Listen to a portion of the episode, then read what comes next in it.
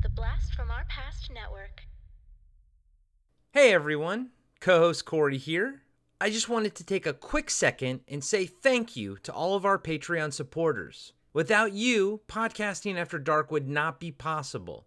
If you would like to help the show grow, please consider signing up at patreon.com slash podcasting after dark.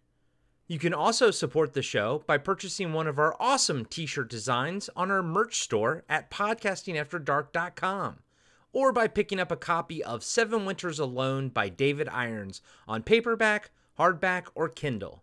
Just search for Seven Winters Alone on Amazon or click on the link in the show notes.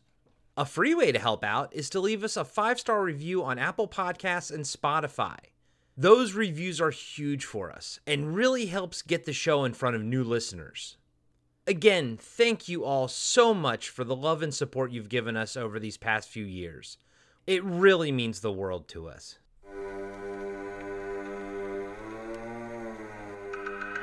Podcasting After Dark presents TV Obscura, a deep dive into underrated and unknown television shows from our youth. Cartoons, sitcoms, cop shows, and much more. Sit back and enjoy some nostalgic fun with TV Obscura.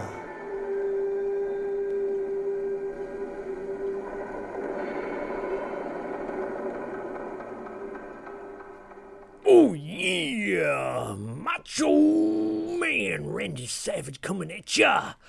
That was a terrible impression of Macho Man Randy Savage.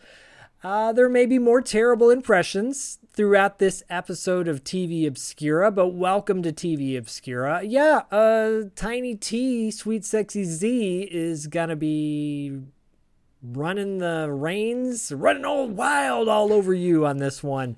Uh, joining me as always is my beautiful, bodacious co-host, Corey Sleazy C.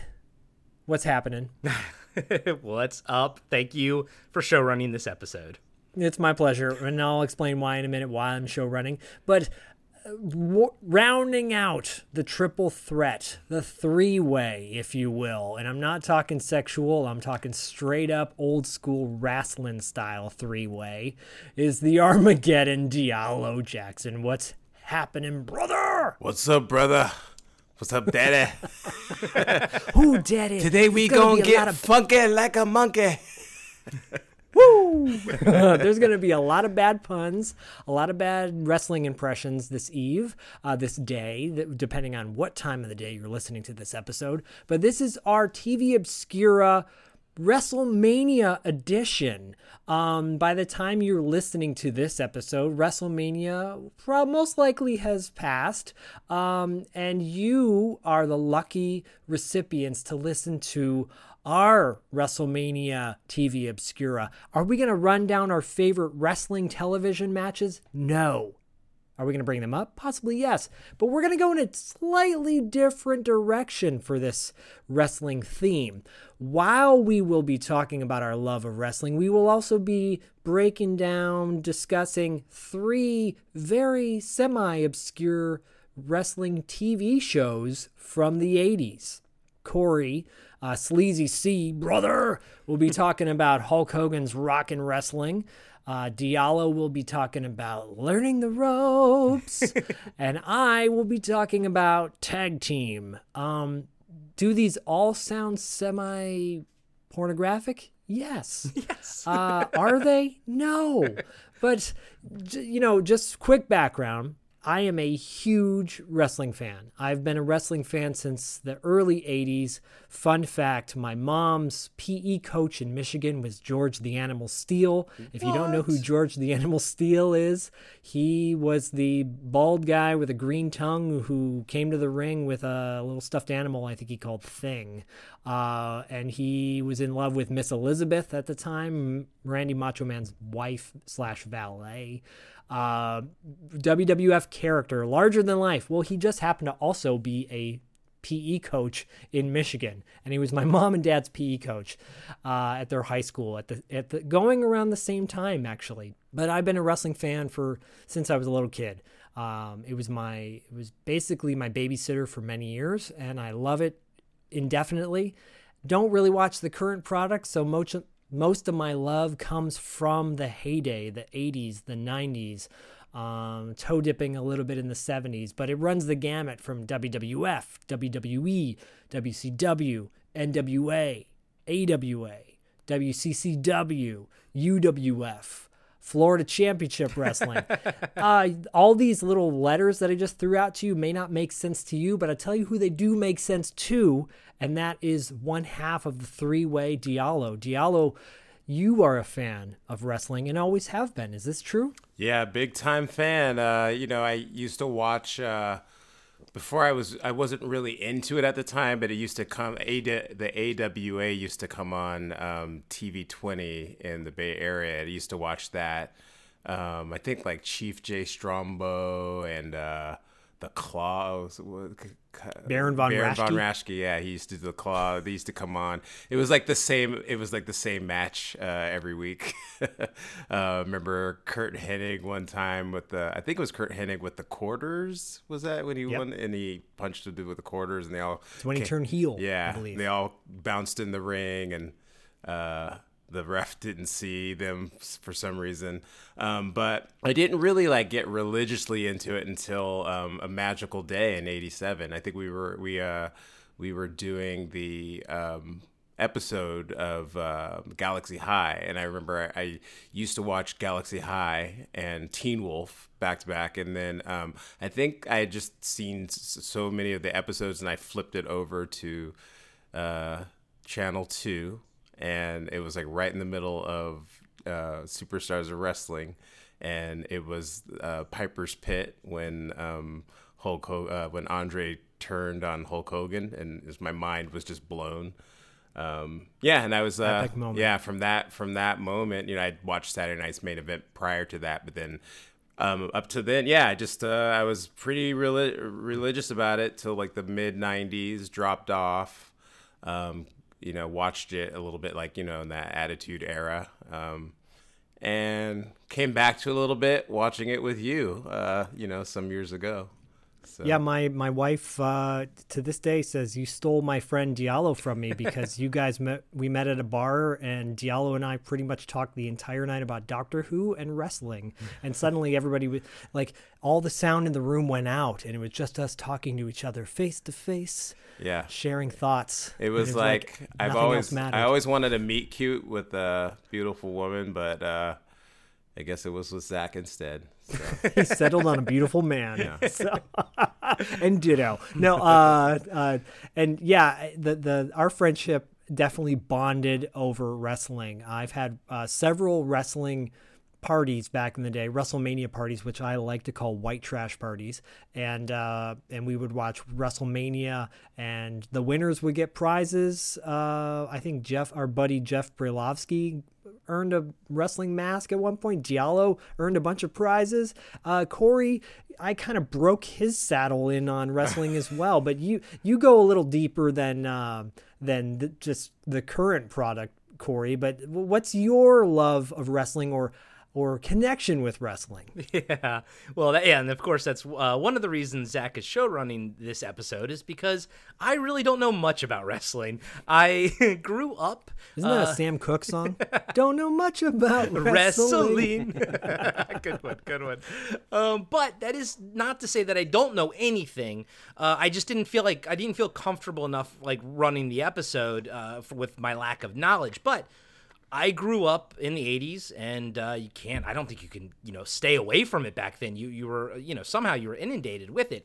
But my my best friend Luke, who we always talk about, Luke Luke, uh, he's a big wrestling fan. So I every weekend, if I was hanging out with him, I was watching wrestling. You know, I was I was but I wouldn't watch it when I wasn't around him, you know?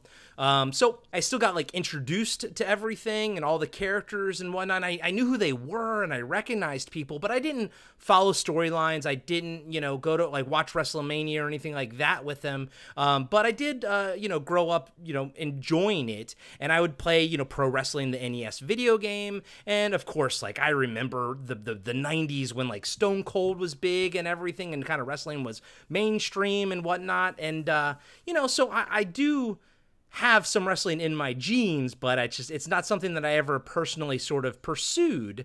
Um, but I never took a dive hardcore into it. Um, I will say this.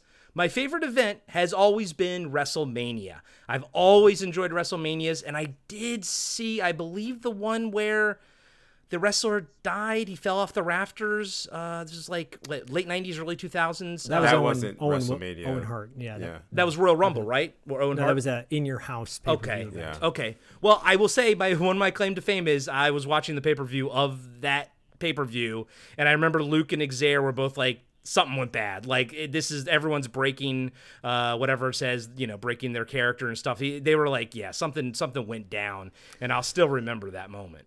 Yeah, I was gonna say, were were you privy enough to watch the wrestling pay per view where one wrestler didn't show up because he was too busy murdering his wife and son and himself?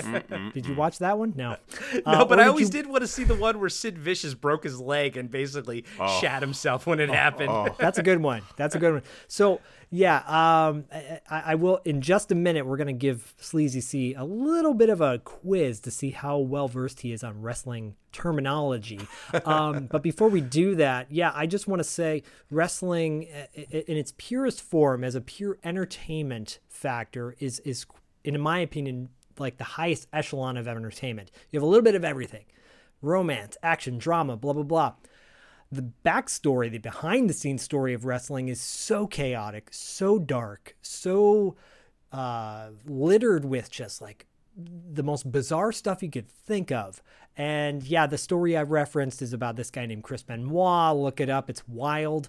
Uh, but but there is there are many other crazy stories in wrestling that shoot, we could devote an entire episode to just that, uh, which would, and a proper pad episode, which is about three and a half hours, we could fill that with three and a half hours of bizarre wrestling stories.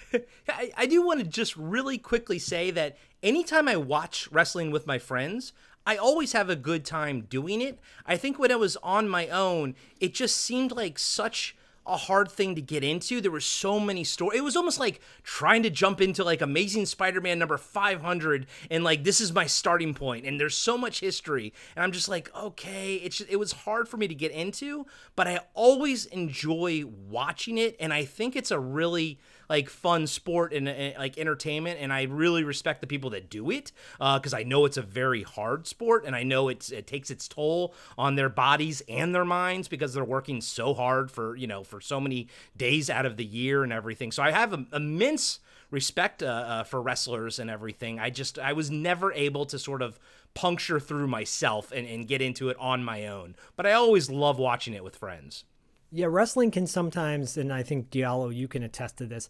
Wrestling sometimes can be a hard thing to get into because storylines really never stop. It's like, it's it's pretty much the only form of entertainment that is continuous.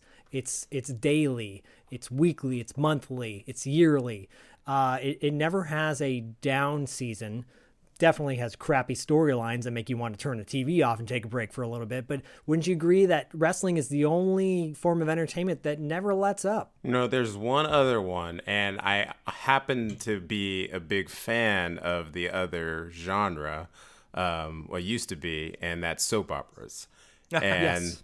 it's the same exact um, thing. It's actually why what pulled me into wrestling. It was people would ask me why I was so into it, and I was it was really about the storylines and the the drama of it, and uh, um, and yeah, for like just but for me just like with soap operas um with wrestling i can come back 20 years later and watch one episode and you get a sense of whatever storylines are going on. And if something hooks you you can get right back into it and keep going. But i i can understand like what corey's saying like if you're not really inclined in the first place to really jump in you probably won't. Yeah. True, very yeah, true. And, and also too like back in the 80s so this you know the era that we're all going to be discussing this was probably my favorite era what i know most about. I just i remember watching it with luke but i remember that like you would always have a match of like Jake the Snake Roberts versus some generic guy with a mustache, and it was and I was always like, okay, and I, I get it, they would save the big ones for later, but at some point, I know it switched, and I know you guys can probably inform me as to sort of when that switch happened, where everybody became a name and everything, but it was just it was kind of weird when I was a kid because I was like, no, I want to see Jake the Snake wrestle, you know, uh, uh Nikolai, Vol- the Nikolai guy or something. I don't know, you know what I mean, Yeah, guys? yeah, yeah. Like I was trying to go face heel, but I didn't want to pick two faces or something. And by the way, I know what a face and I know what a heel Well, is. you're, you're, I'm going to cut you off right there, and Please we're going to just jump right into this quick little quizzy quiz. So, um, what is a face? face is a good guy. What is a heel? Heel's a bad guy. Okay. What does kayfabe mean? I don't. All right, I'm going to try my best, but I th- I think it means you stay in character the entire time. And so if you break it, and I, that was the word I was looking for when uh when he when he died. Uh, Xavier said everyone's breaking kayfabe, and I was like, uh, I don't know what that means, but okay, so yeah, so it means you stay in character. Wow, so far you're three for three. Um, and what is a shoot? Ooh. In wrestling terms, I- you yeah. perv. I'm gonna shoot. I'm gonna shoot. uh, I I don't know, but I'll say I know what a mark is. Okay, what's a mark? It's like wow, uh, it, it's like when you. It's real to me, damn it! It's like when Yes. you're right, like like Yep. you, you fall for it, like you marked hard for that thing, right? You Yes. like, you cheer for it.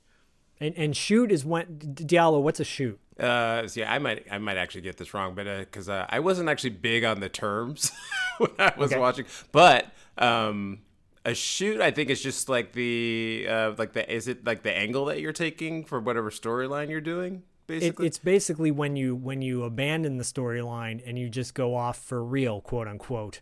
Uh, ECW was infamous for that, where you know the guys would they would break character and they would shoot on someone, maybe telling a, a personal story about them in the ring and really like, you know, getting the fans to be like, oh shit, they weren't supposed to talk about that, you know. Oh, so Or- you let out some like real information that's not the character type of thing. yes. So wait, yeah, so it's exactly. it's sort of a way of breaking kayfabe, but still like what staying sort of in it. You're like it's like a hint or something. It's a yeah, it's a little bit. You saw a lot of that during the Attitude Era, Okay. uh, the, in the '90s. You know, uh, the perfect example is when Bret the Hitman Hart and Shawn Michaels were wrestling, and uh, Vince McMahon allegedly called an audible and had Shawn Michaels win the title at the end, uh, and Bret Hart lost the belt because he was leaving WWF to go to WCW, and you know Bret Michaels or Bret Hart flipped out, uh, spit on Vince McMahon,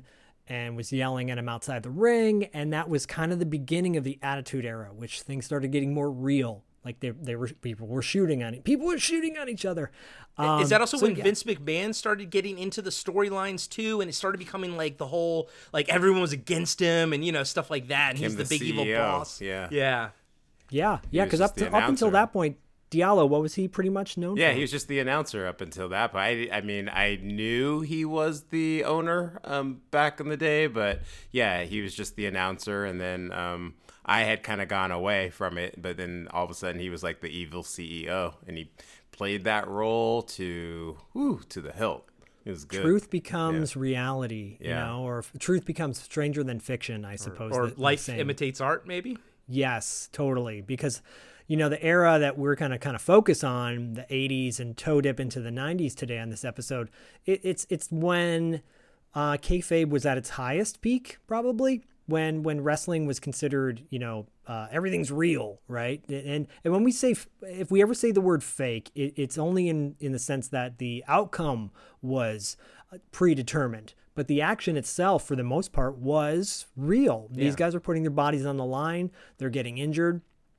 You know, uh, like like like Corey was saying earlier, when some random dude with a mustache. And what do we, Corey? Do you know the name of like a random wrestler that always loses? Do you know what that's called? Oh, it's not a heel. It's not. Ah, damn it, I don't. Diallo. It's a jobber. A Oh, jobber. a jobber. I knew that. Xavier would be so fucking mad at me right now. I knew He he, calls me a jobber all the time. God damn, I knew that. Because we're not cutting that out. Uh, Wait, no, we're not. Can I ask you really quick, Zach? Uh, kayfabe. Does that what? It, like, is that an acronym? Like, what is that?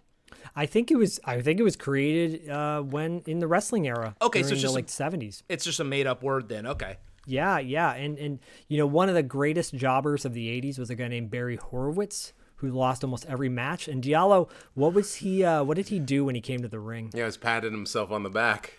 Yeah, and then he had a vest with a handprint in the spot where he's supposed to pat himself on the back.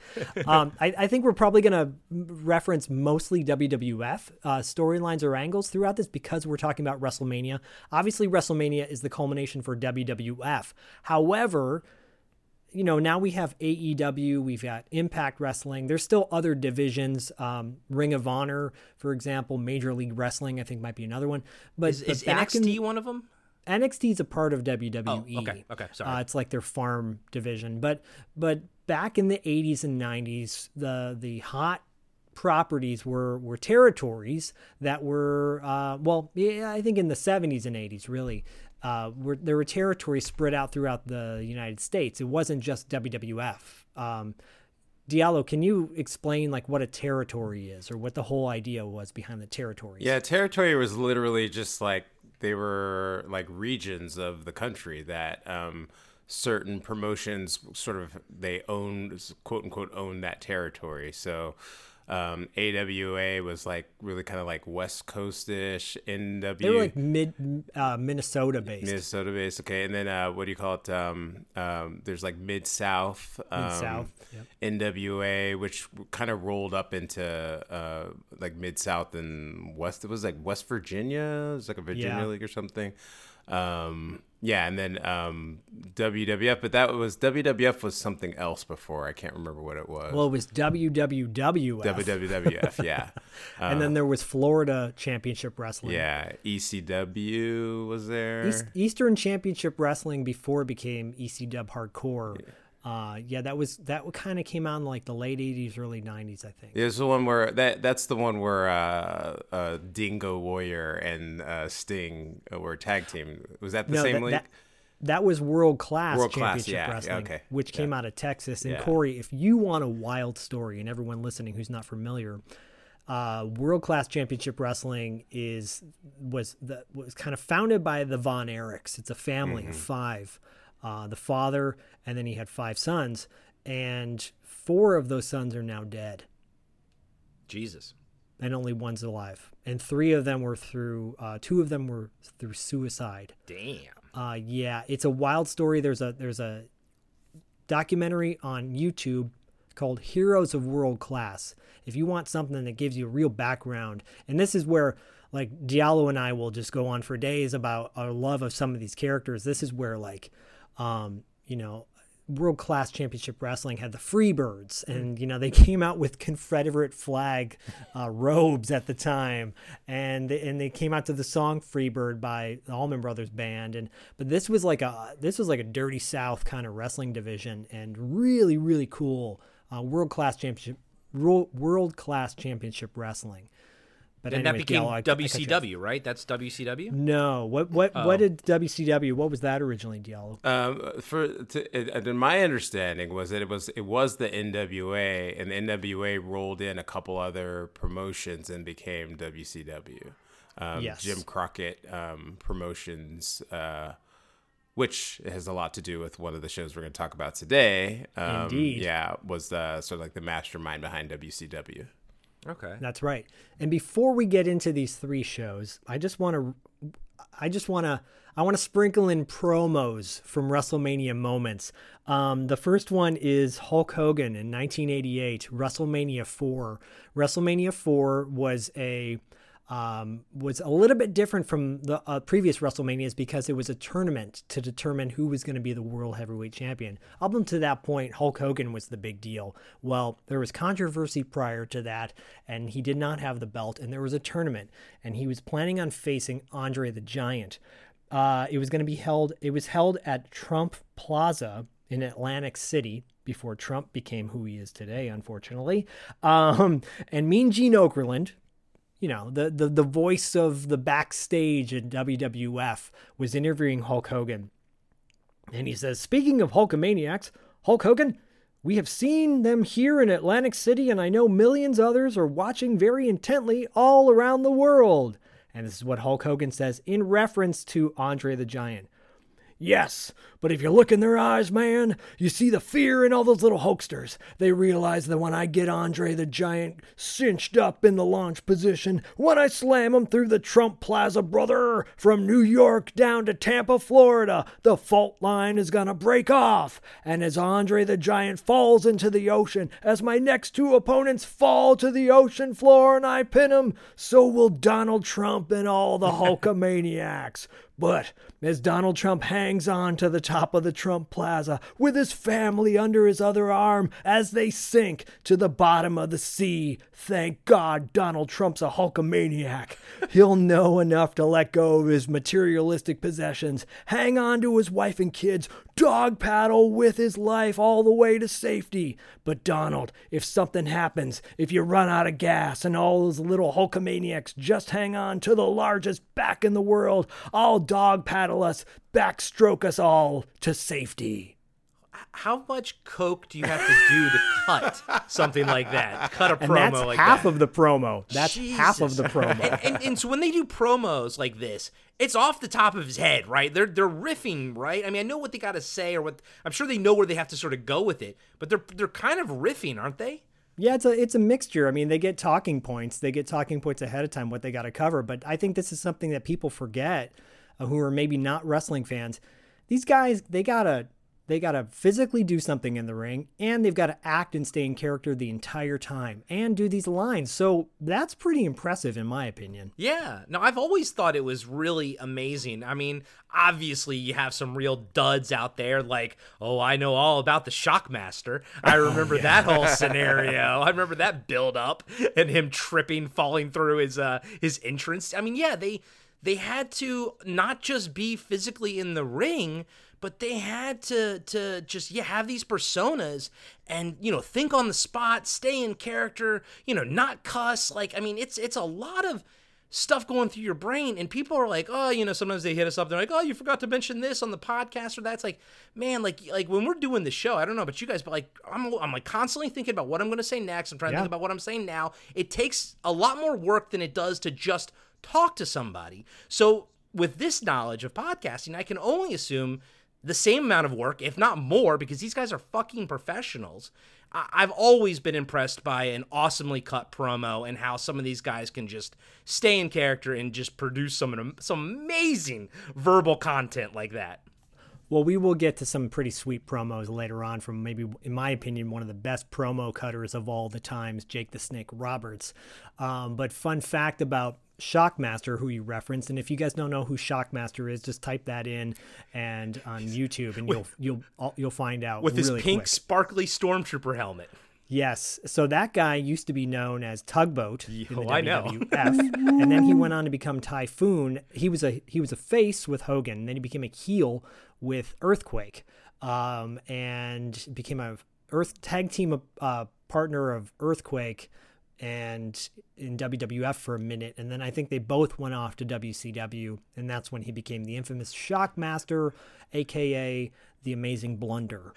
I saw somebody made a like one of those fake toys, you know, and like he, they they put him in upside down, like and then like on the Oh, it's a back, real toy. Oh, yeah, oh, okay, okay. So they did. it came out that way. I have that toy. That's great. Still in the I box. I love it. I love. he came in the toy upside down on purpose. It's hilarious. Oh, But I will say, I will say, let, let let's let's jump into the heat of the matter, and we'll we'll sprinkle in tidbits here and there as we move on. But um, we're gonna talk. Corey's gonna lead us in discussion first about his pick, which is Rock Hulk Hogan's Rock and Wrestling. Corey, what uh, what's the story on this TV show? Hey everybody, Corey here. I just wanted to let you know that we'll be right back after these short messages. On the winter solstice, when the lasting darkness threatens to descend upon the land of Atalan once united, Magi in training, Wilt Gairn, and his shepherd, warrior in training, Brigade Adair, must find an ancient lost weapon before the ultimate ancient evil returns to the world of Eos. Hi there. I'm Diallo Jackson, writer of the First Noel's Chronicle podcast. The First Noel is an epic, family friendly adventure told in serialized form. Think of it as Lord of the Rings meets, well, Christmas. Join us each week for the next thrilling chapter of the First Noel, now available on Apple Podcasts, Spotify, Audible, and all major podcasting apps, as well as Kindle Vella if you want to take a read. Thanks, and see you in Adelan. The Winter Tell is almost here.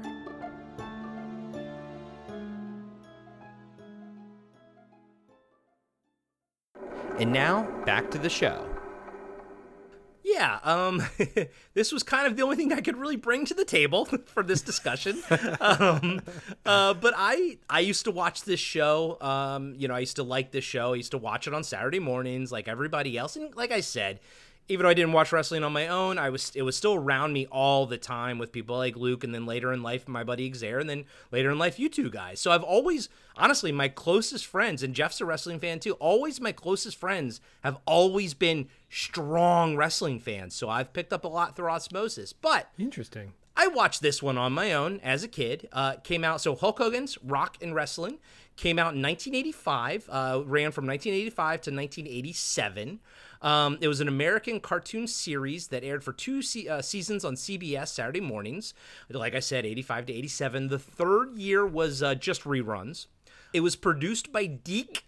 Uh, who we all know and love, DIC, and uh, with with uh, also with with Saban Productions and the World Wrestling Federation so the the show would be animated, but it would have uh, live action segments in between uh, the animated segments. But due to their busy schedules, uh, the characters were voiced by actors instead of the res- wrestlers, uh, with notable talents like Brad Garrett as Hulk Hogan.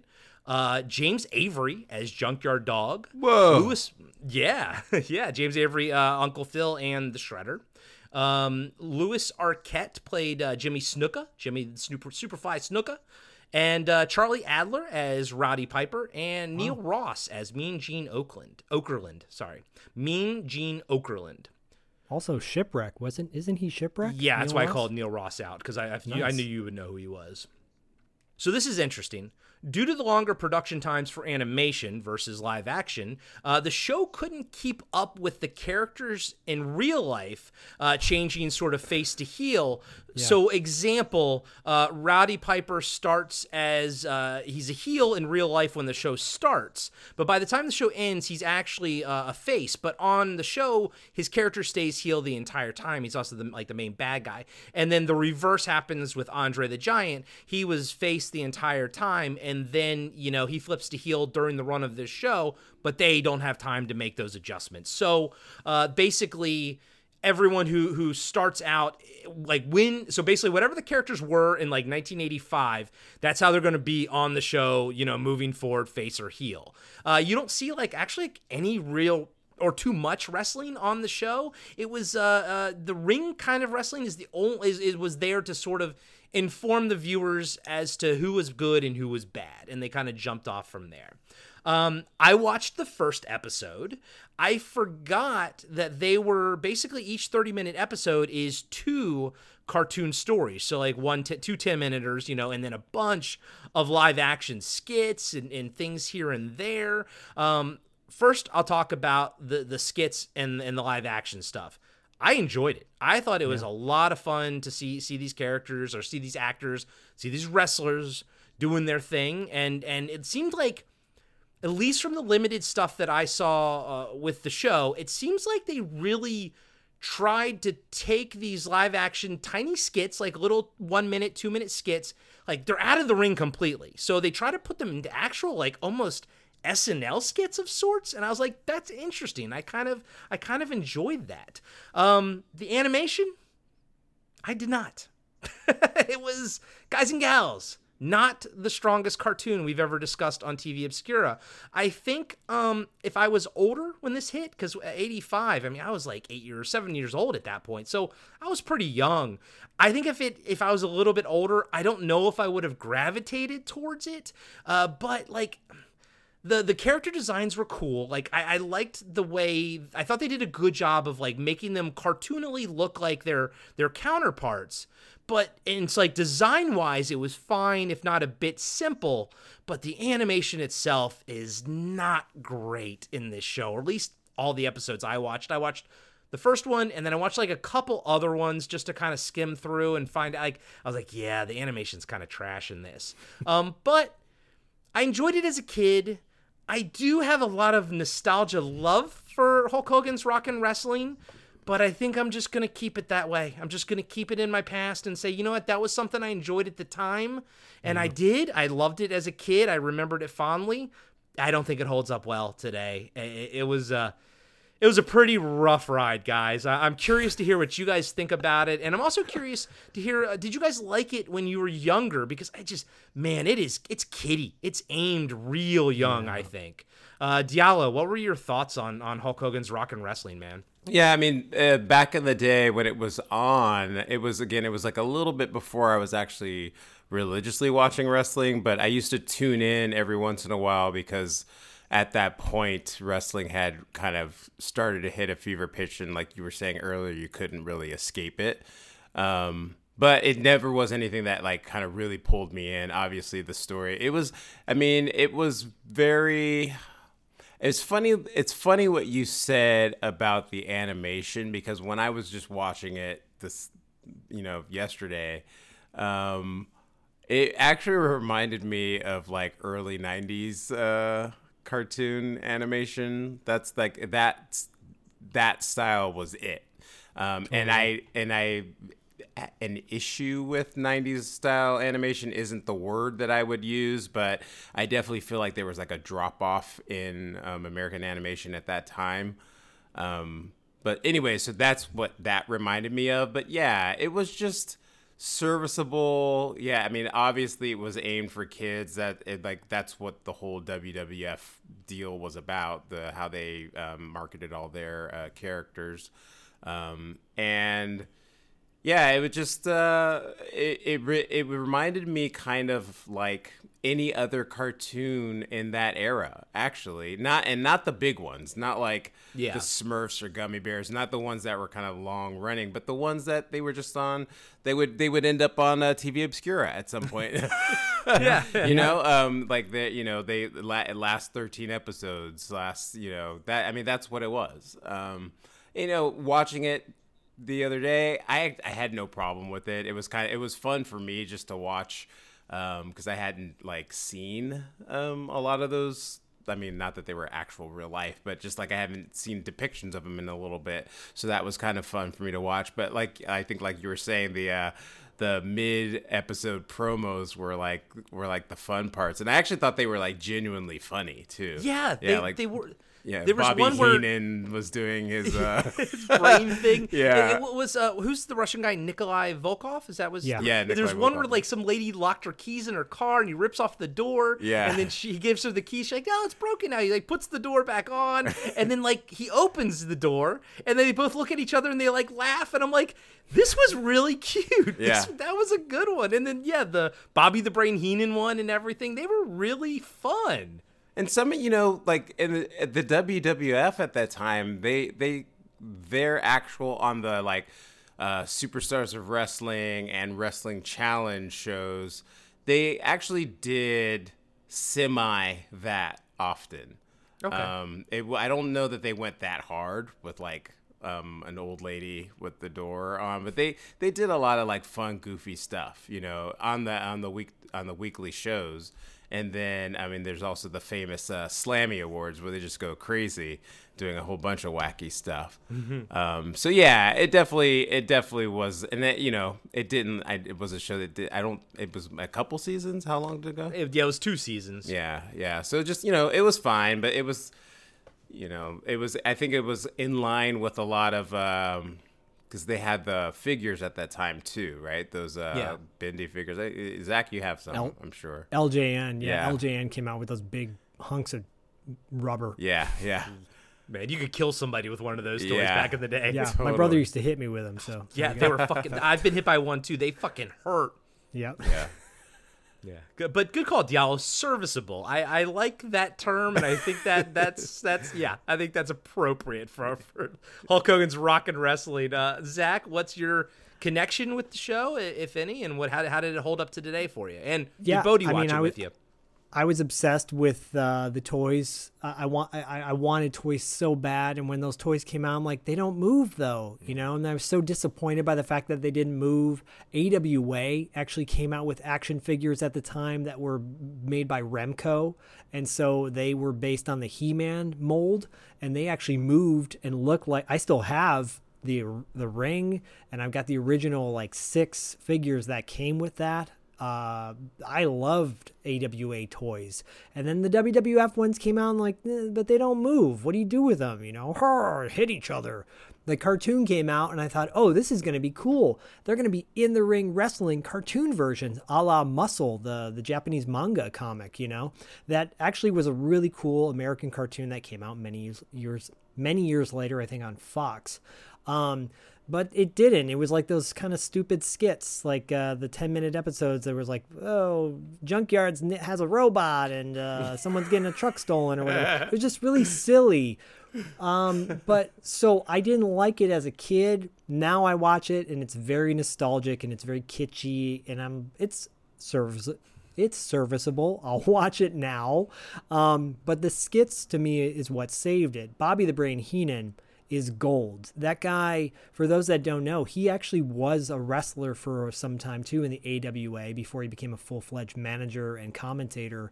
Um, the guy is improv gold. Mm. He can do no wrong. I'm sure that entire skit that he did in that first episode where he's weightlifting was 100% improv and unscripted. I can Dude, guarantee you. He was selling it so hard at the beginning. Like you didn't know that it was going to break into comedy. Like mm-hmm. yes, yeah, he so sells good. it. Yeah, and, and for those that don't know, what does selling mean, Corey? What does that mean? Uh, uh it means like I know what it. I'm trying to hold on, hold on. Give me a second. Give me a second.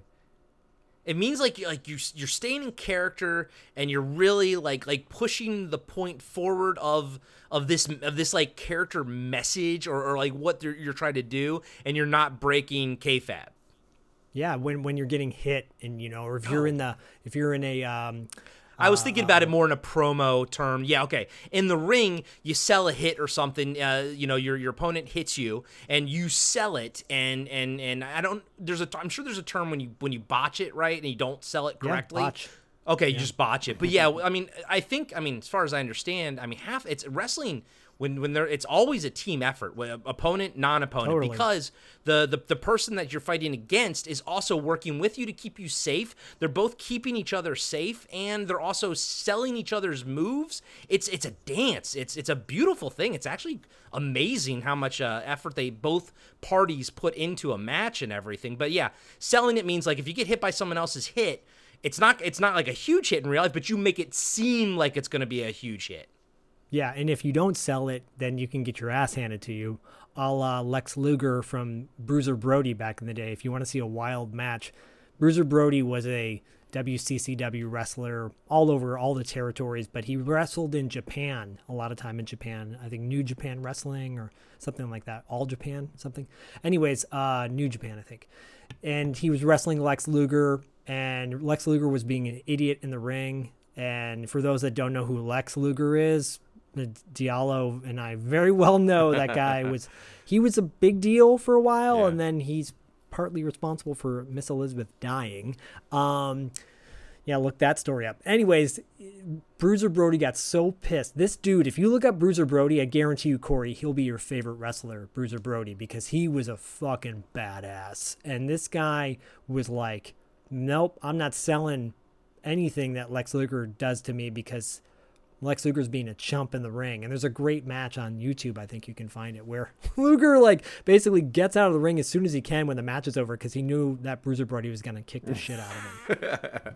I, and he would have. I see a picture of Bruiser Brody here with all the cut lines on his on his forehead. My yes. God, yeah. it looks like it looks like a wrinkled old man, but just on his forehead from all those cut lines from from when they were. Man, that was an era that was crazy when all the the blood era, you know. Yeah. Happened. Well, that's mostly NWA and the territories, right, Diallo? Yeah. That that most of the blood matches came out of the the the stuff that WWF did not do. That's why WWF had a cartoon like this because they were so uh, kid friendly. But NWA, yeah, guys would hide razor blades in their in their tape. Um, Roddy Piper told a story once about how uh, he was held down in the back in in, a, in in NWA era, think Florida Championship or Mid South, and they sandpapered his forehead down, and then they put a piece, uh, they put ice on it so to stop the bleeding. So midway in the match, he gets smacked in the forehead, and the blood just starts pouring out. Jesus And Christ. Diallo and I, one of our favorite wrestlers, the American Dream, Dusty Rhodes, baby, uh, had scars all over his face All and arms over. from those matches. Yeah. And Abdullah the Butcher, a very famous um, cutter. The guy used to cut the shit out of people with forks and, and all sorts of weird stuff. Jesus. Yeah, and they, you know, and conversely, they had like a no blood rule or something like that in the WWF. WWF, yeah. Yeah, and then even to this day, if someone gets bloody on TV in a replay, they do black and white. Oh, because you can't tell if it's blood when it's black and white. Ooh. Anyways, um, yeah, rock and wrestling. It was, uh, you know, it, it, it's it makes sense why WWF doesn't uh, put the license out and put this out on DVD Blu-ray. And, and did uh do we have a Bodie rating for that one for this one?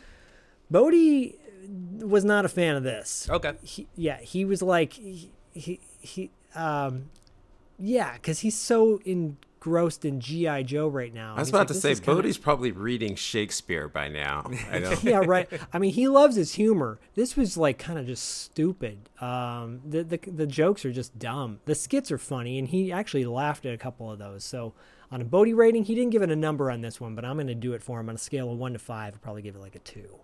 Ooh, Wow. But I will say, proxy I will Bodie, say, proxy Bodie is, is harsh.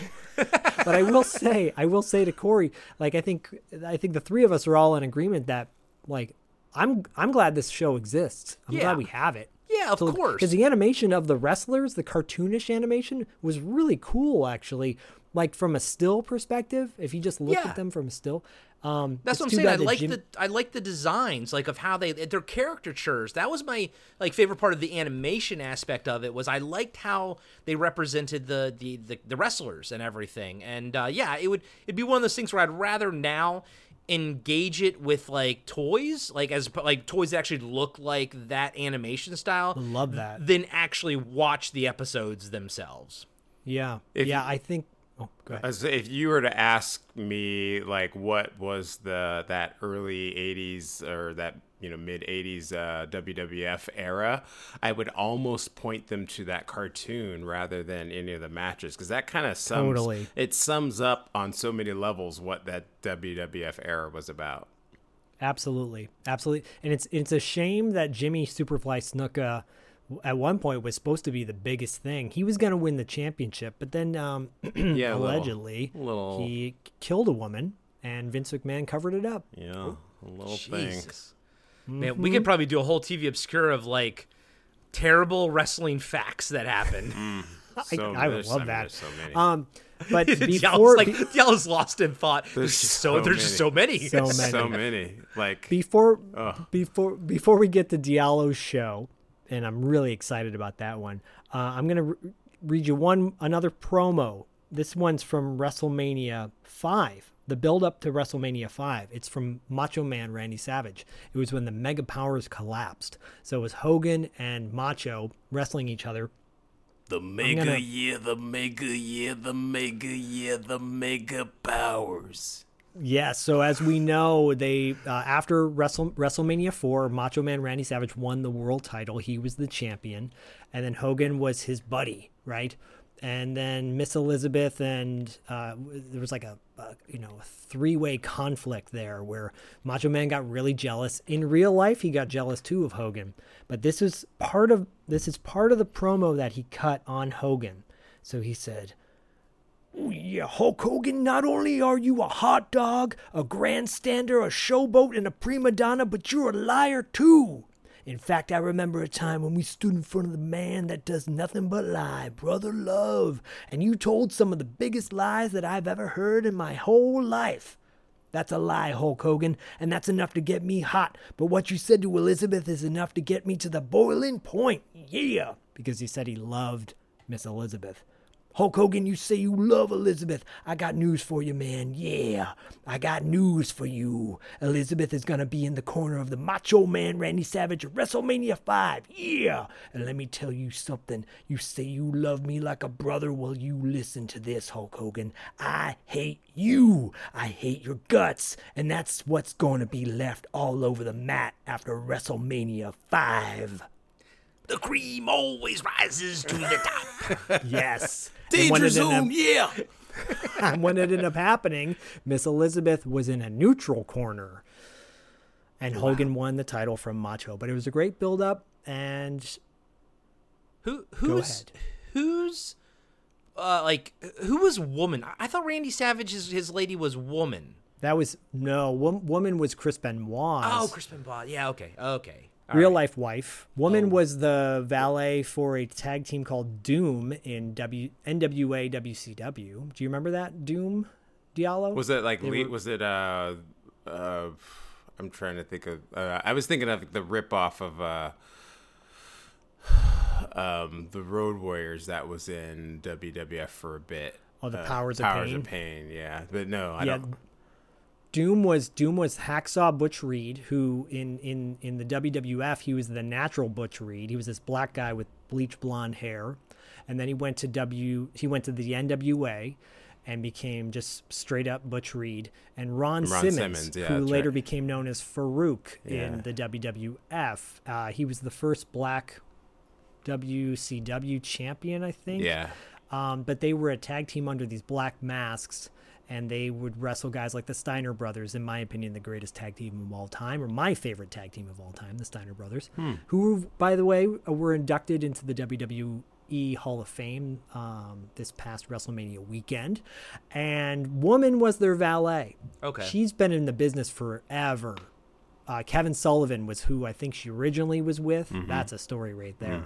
Her their relationship with Chris Benoit, and then mm-hmm. he became her husband, and obviously that's why she's no longer with us. Yeah, yeah. Well, going back to happier times, can I say that one of my favorite moves in wrestling is the Frankensteiner? Oh yeah. It's a great move. Without a doubt, if you guys don't know who the Steiner brothers are, look up Steiner Brothers Tag Team.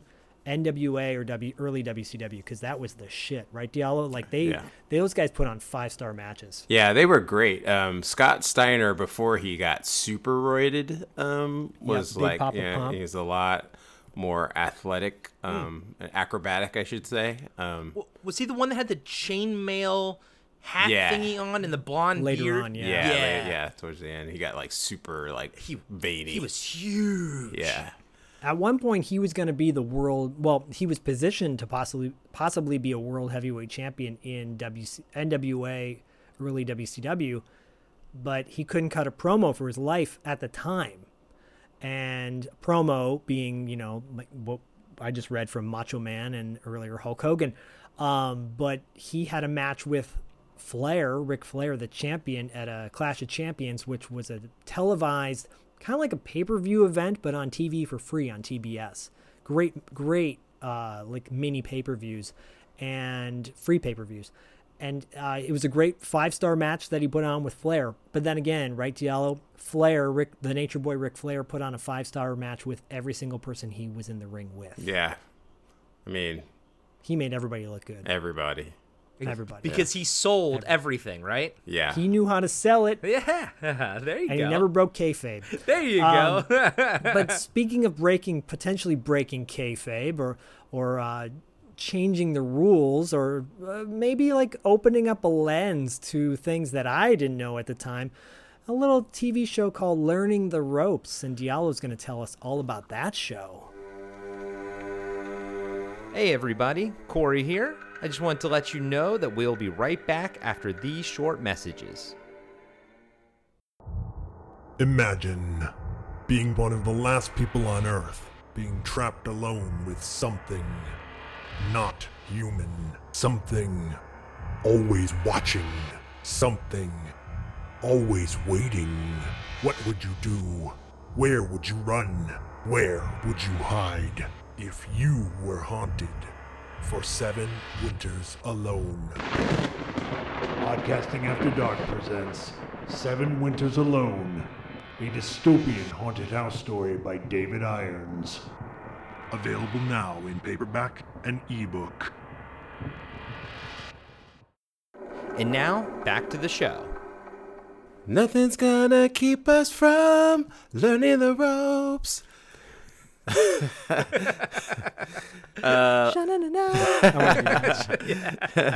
I got Shannon and I vibes from No, that, totally. uh, yeah, totally, yeah. totally. I actually looked it up. It was really hard finding a lot of research for this show because I was trying to figure out if it was actually the same uh, uh, people that wrote that theme song. But, uh, anyways, Hmm. learning the ropes. It was um, a. TV show sitcom that was made, um, and it was actually filmed in Canada. It aired on CTV in Canada, and it was in the United States in syndication. Um, it this show is so obscure that IMDb can't decide on how many episodes there were actually made versus what like Wikipedia and other sources say. So most of the sources say that there were 26 episodes. Um, IMDb says 13, but IMDb doesn't even have like the names of the episodes except for the pilot. Um, even though those episodes do exist, somebody just like, and I guess I'm, where I'm going is it's so obscure nobody even bothers to like input the information on uh, on IMDb. So if there's anybody out there watching this now, you can kind of go in and fill that in. You'll be the first one.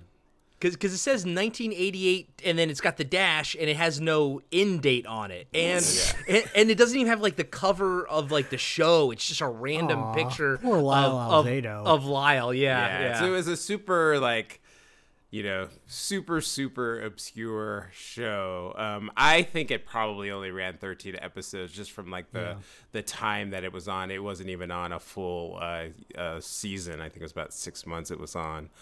It was made um, as a sort of like a cross promotion with uh, the NWA, Crockett Promotions.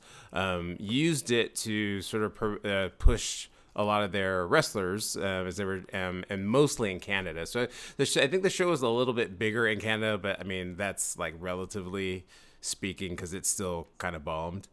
Um,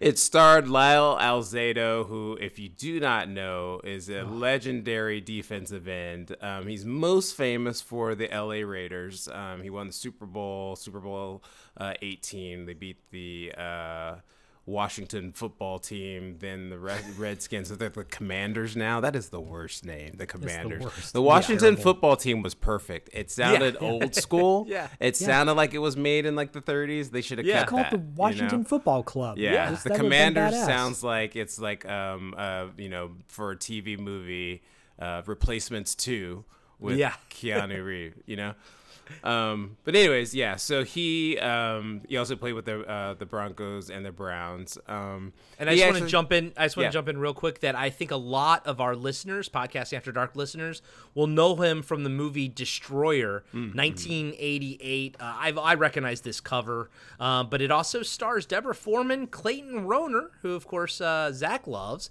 and Anthony Perkins. Uh, it's funny because. I actually read because I've never seen the movie because I always thought the co- the cover of the poster looked stupid. But then I read the description of the film and I was like, that's actually a pretty cool idea for a movie. Just has a terrible ass cover. So actually, Maybe it'll now come up on I, pad. Hmm? Maybe it'll come up on pad. that would be cool because not gonna lie, now Della, I'm sorry, I'll, I'll stop talking in one second, but I absolutely adored Lyle Alzado in this on this show. I thought he had so much charm and personality. Yeah, yeah, he was he was really great. Like you know, because he was known for being like uh, on the field, like you know, on the edge, uh, you know, tough bruiser. But on the show, he was like kind of like a, a cuddly teddy bear almost. Um, unfortunately, he um, he has passed away. He died um, in uh, I think it was '92 of a brain tumor at age of 43. He always blamed it on steroids, which he came out, you know, was saying um, there's there's actually no real link um, to that, but he became sort of like an advocate for not doing steroids. But yeah, uh, he uh, he was so the the whole premise of the show was that he was a teacher and vice principal at a private school. Um, his wife um, and ex-wife left the family so she could go study law in London and left him with his two children who was uh, played uh, Mark Randall um, who was played by uh, Yannick um, Bisson, I think his last name is. Um, he's most famous now for a show called uh, Murdoch Mysteries, a CBC show that does. Uh, it's like a detective uh, mystery show in the eight, uh, 19th century Toronto. Um, and he uh, he had a daughter um, named Ellen Randall, and she was played by this is like significant for me she was played by uh, nicole uh, stoffman who um, aka steph from one of my all-time favorite franchises on television degrassi junior high. Uh, she and like uh, actually she she literally was the reason why i stopped what i was doing to watch that show the very first time i saw it. Because um, she was dressed up like as a like normal schoolgirl and then she left the house and went somewhere and changed her clothes and like looked all super risque before she went into school and i was like what is this show? I, I the, the, sadly the the YouTube quality was so bad I could not even tell you what people's faces looked like. yeah no it was really bad. Like I, I know what she looks like and i had a hard time actually discerning what she looked like. Yeah so yeah. And that, again that's another like this this show is so obscure. Like I think there's no, there's not even like a DVD out there for anybody to have ripped. So we were watching like, uh, you know, VCR transfers, and like I said, the, like you can see the tracking marks and stuff on it. So kudos to whoever like, uh, like held on to those and put those out there, because if not, we we wouldn't have the show. Yeah, you're the real hero out there, person, whoever you are. yeah. Um, but sort of like the little premise or thing to the show was that he was a he was a private school teacher um, because but because his wife had left he needed to make extra money. So he in his um, like at night he was a, a, a wrestler called the masked uh, maniac. And he, the masked maniac was a jobber wrestler. So he was the one that sort of like got beat up by the other wrestlers every week um, but it was sort of like it was like a he it was like his secret identity. So the people at the school didn't know that he was a wrestler. And in the pilot episode his children don't know either. And they they find out. Um, and then they keep that secret for him. But when he was actually in the wrestling world they knew that he was a teacher. And they were like there were often like these moments where he would like you know riff on like english or whatever with it with some of the wrestlers to to pull out some um, comedic elements um, yeah, he also had. Uh, there was also another uh, character was sort of like a love interest for him named Cheryl Wilson, and she actually was in. Um, I was looking this up. I barely. I like. I know the comic uh, property really well, but I forgot that they made a TV movie of the show called Power Pack. Um, Oh. That she starred in. I think she was the mother in that. Um, Oh, I didn't. and- That, I'm I'm this age. uh, I'm 44 years old. I had no idea that they made a Power Pack uh, TV show. Yeah, it was a it was a it was a TV movie. It was really bad, and it did, Okay. you know it was ninety one, so they didn't they you know it took them till like Yeah. two thousand what till, till Blade I think came out before they even like were able to do anything not Superman or Batman that um looked close to real. But now I'm like they should actually do Power Pack on um on Marvel uh, or on Disney Plus. Yeah. Um, but anyways, yeah, she was uh she uh was also in I I can't remember if this is one of the movies that he picked, but recently I was listening to uh, one of the podcasts, and um, David Irons was picking his top. Mo- you guys were picking your top uh, horror movies, and I think he picked "When a Stranger Calls Back." I'm not sure. Okay. It was a Canadian. It was a TV movie, but she was she was in that. She was also on an episode of another old TV obscure show we done called Midnight Caller. Ah. And, Oh, Midnight uh, Caller. Yeah. Nice. Yeah. So yeah. So it um the big part of it for us is that it starred, or at least it had cameos of tons of W NWA wrestlers, um, Ric Flair, Ron Garvin. Go back, you mentioned Ron Simmons, who was in an episode. Um, Tully Blanchard, Ivan Koloff, the Road Warriors. Um, Without their makeup, Yeah, the without their yeah, without their makeup. Uh, Ricky Morton, who I like, I can't stand, but I love that episode. I was You like, can sell like a mofo. Yeah.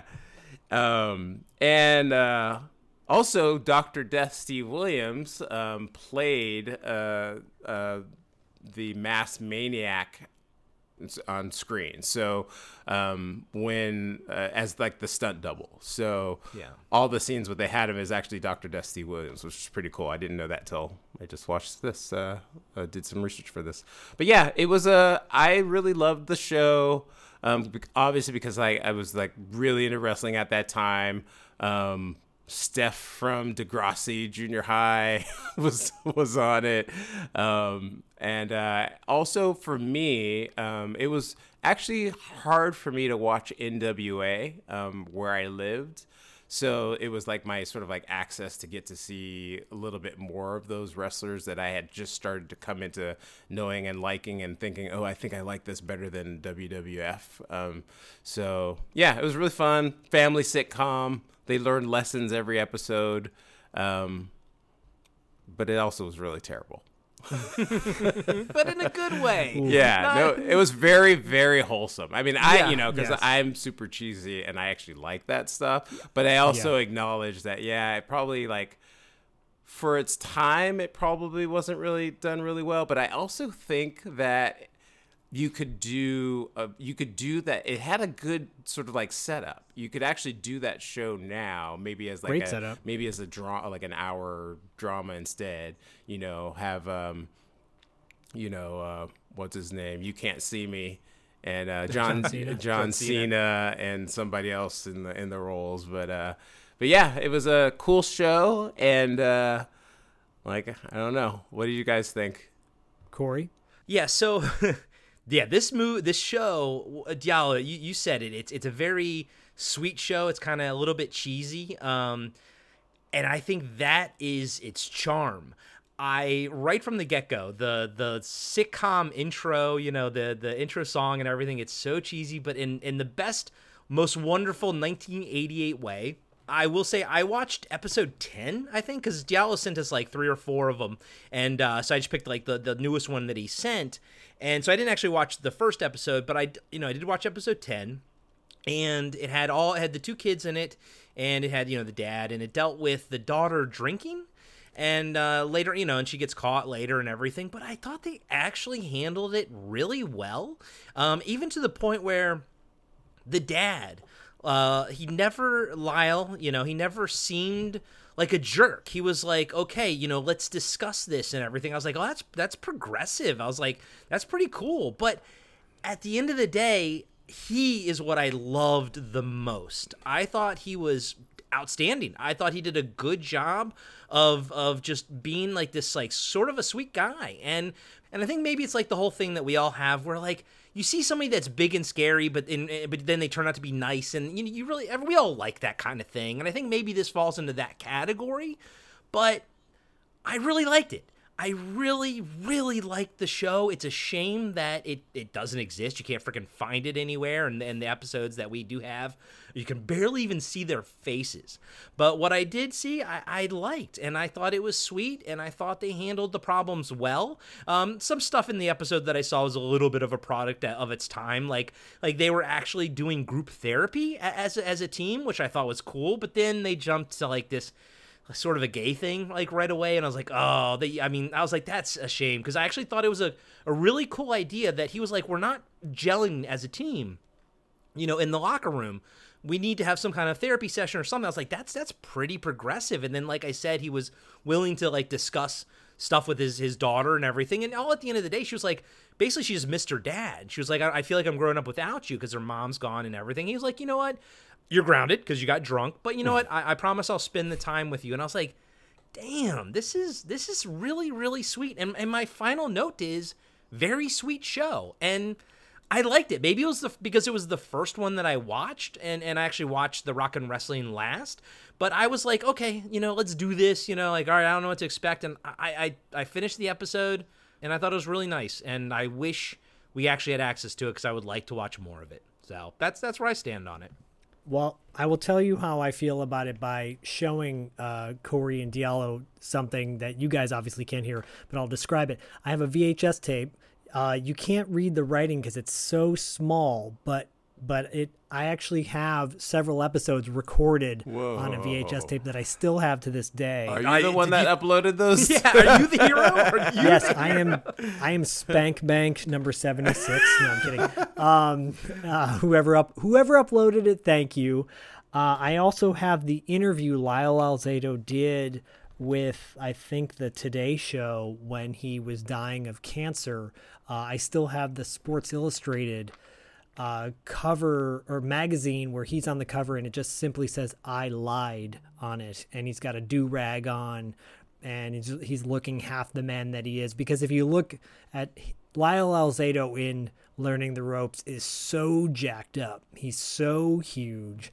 Um, I remember when he was promoting this show, I was obsessed with Lyle Alzado uh, to the point where his his um, stance on steroid use.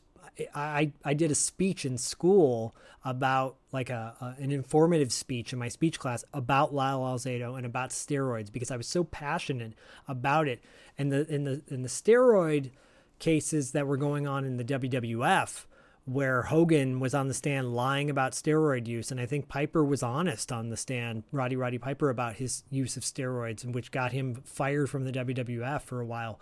Um, I was really passionate about that because let's be honest, steroids and wrestling go together like you know hamburgers and cheese. So it just kind of goes together you know and and um and, and you know lyle alzado i loved and i was so sad when he died. And when he was promoting learning the ropes i remember him saying it was supposed to shed a new light on stero- uh, on wrestlers because we looked at these guys like you know over the top crazy people. And he's like but they're just like us you know and it and the way they featured NWA guys in this light was different from what you'd see on WWF. WWF was so afraid to break kayfabe, to suddenly show guys in a new light, like showing Nikolai Volkov as a as a just a family man, or or heaven forbid we show Million Dollar Man Ted DiBiase, who was an asshole in the ring, and you know having a kid dribble a basketball for a hundred dollars and kicking the ball away before he reached a hundred dribbles or whatever. Do you want that five hundred dollars? the kid goes, "Yeah." How does it feel to want? right? Right? Heaven forbid they show Ted DiBiase actually is a decent dude outside of the ring. Uh, and, and so this show was groundbreaking in that way. I loved it. Is it cheesy as fuck? Yeah, because it's like super 80s cliche sitcom stuff. Is Lyle Alzado a good actor? No. His lines are totally fed to him. You see, like when he delivers his lines, it's literally he's like just saying his line and then everyone acts reacts off of him which is totally fine in my opinion i don't have a problem with it it's entertaining really quickly i want to point out that yannick bisson or bisson was in a, sh- a tv show called the adventures of napkin man which is kind of, Whoa. it was a kids show but let's be honest napkin man not the best choice That's, that's what you could call me uh, sitting here at my desk every day. Napkin Yeah. man. yeah, so um, talk about breaking kayfabe, uh, breaking kayfabe, and talk about shooting. Um, yeah, so I, I love this show. I love the, the the the use of wrestlers throughout.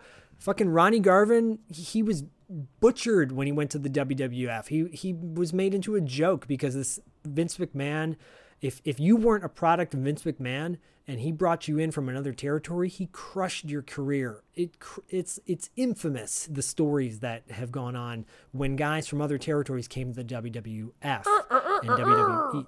Right? Yeah, he turned uh, Terry Taylor, Terry who Taylor, was a yeah. legit badass in the AWA and and NWA, and turned him into the Red fucking Rooster, and it was a joke, and it was such a shame because that guy could go. Um, anyways, you know, seeing the Road Warriors without their makeup on for the first time, I tripped out and like talking normal. It was, I was like, this is unheard of, you know? And again, I love the show. I, I, like I said, I still have it on VHS. There, by the way, there was another wrestling organization called USWA. Um, yeah, they were kind of big for a minute, and the UWF but yeah, I loved learning the ropes. It was so I'm so glad I, when when Corey and Diallo and I were going around saying, okay, what shows are we going to talk about uh, for TV Obscura? I was like, please, Diallo, because Diallo had sprinkled. I think I'm going to do learning the ropes, but then, uh, but then it wasn't locked in yet. And I'm like, please do learning the ropes. Please, please do learning the ropes. I really want to talk about learning the ropes. Um, it's just a fun show, man. Like especially if you like wrestling, seeing NWA guys uh, at a time when WWF dominated everywhere. NWA was like the indie band. You know, it's if you knew NWA, you were part of the cool group. Uh, it's like you knew what was up. It was like think knowing, you know, when all the grunge bands came out, but you knew about Mudhoney or, Yeah. or something like that. You know, it was like, oh shit, yeah, you know what's up. It should have lasted longer. It should be rebooted now easily. I think it won't be because you know Vince McMahon unfortunately still literally controls every aspect of wrestling. And uh, far be it, heaven forbid, he reboots a show that he didn't have creative control over. Like, how dare someone else have an, a great idea about wrestling? And, and, and the guy's an egomaniac. He's responsible for a lot of great things in wrestling, but he's also responsible for a lot of terrible things in wrestling. And, you know, a, lot of the terrible culture that has been cultivated, um, you know, throughout our the past 20, 30 years.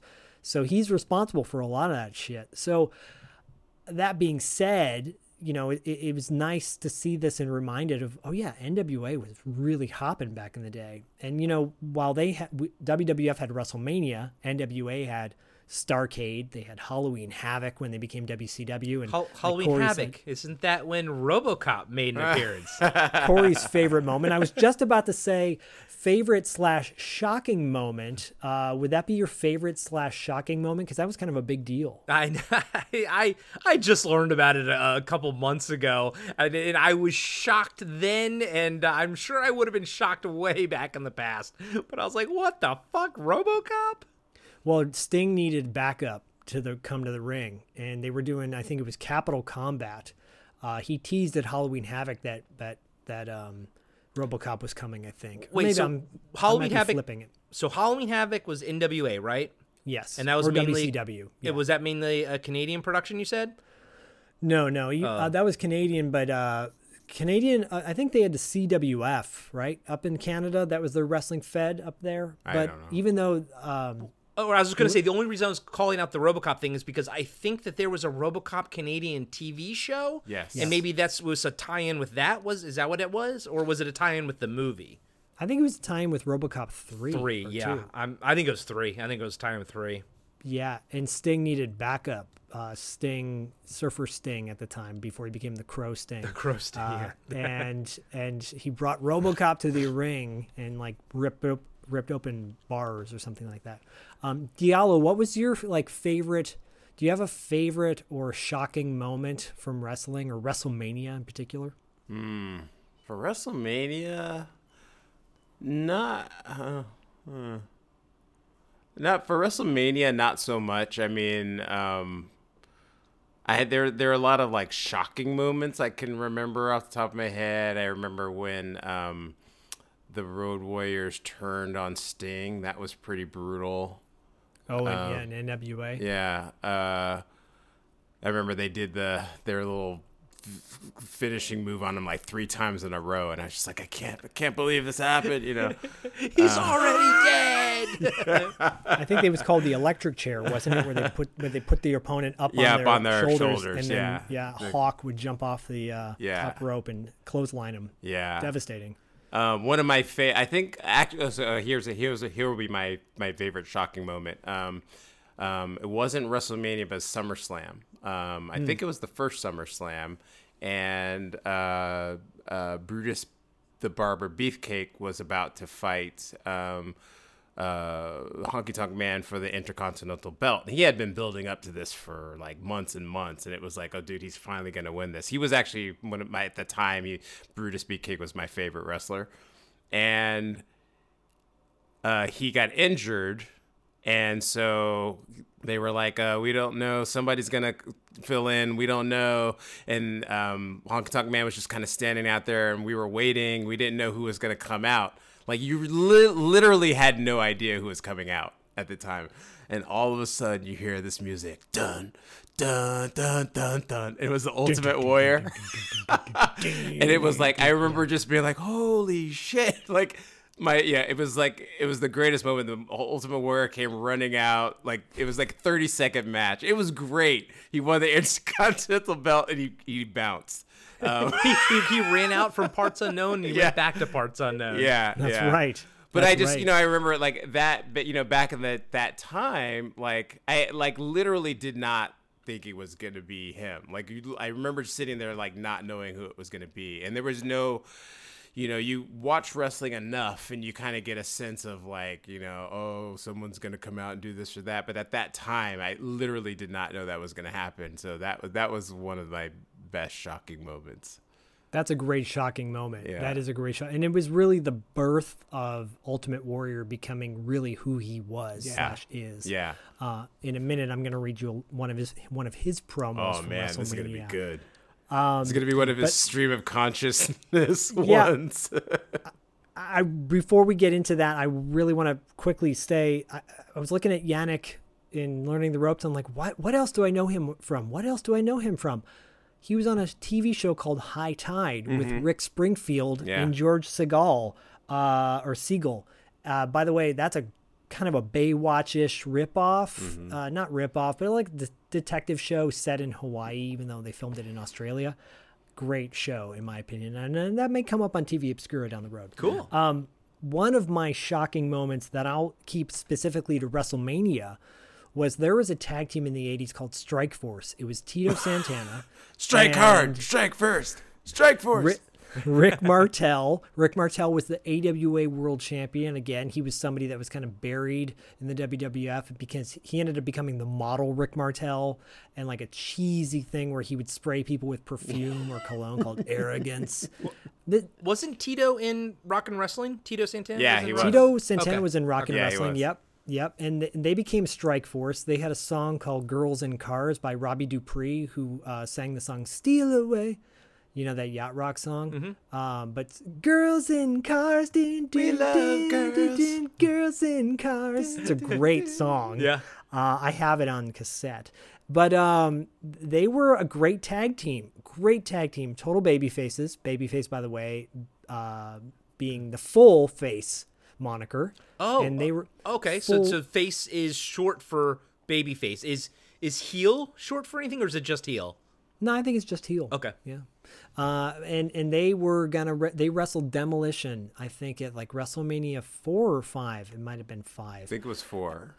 Oh yeah, I think you're right. It, it was four, and uh, for the for the world heavyweight titles and demolition. Let's be honest, they were a rip off of the Road Warriors, and not nearly as good, um, in my opinion. And uh, Strike Force, I thought was gonna beat Demolition for the titles, and they didn't. They lost, and Rick Martel turned on Tito Santana. Turning meaning like he he he basically became a heel instead of a face and he turned on Tito and it was a heartbreaking crushing moment for me as a kid because it was mm. like I loved Strike Force. They had a badass t-shirt and uh, Tito Santana they both had white tights. Mm-hmm, Tito mm-hmm. had a little sombrero on his tight and Rick Martel had a little lightning bolt on his tight. And I just thought they were so badass, red and white. And it just broke my heart as a kid. I'm like, no, this is, I love Rick Martel because he was such a cool dude. And, anyways, that was one of my heartbreaking moments. Oh man. Um, Ugh. so there you go. Hey everybody, Corey here. I just want to let you know that we'll be right back after these short messages. Hey, everybody, I'm Tim, And I'm Dean. and we're the hosts of Talking Back.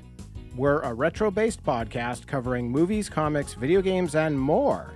Check us out every Monday where we hit the rewind button and dig into some of our favorite content from the past. We like to keep things fun, lighthearted, and informative. Do you feel like you need more nostalgia in your life? Then check out Talking Back. We're available everywhere podcasts are found.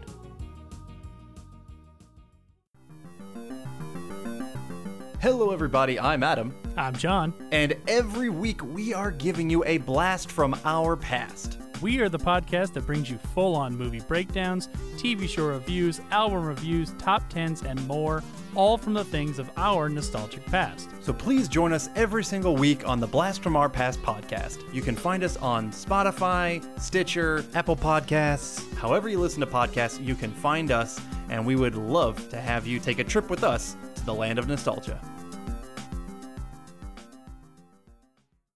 And now, back to the show.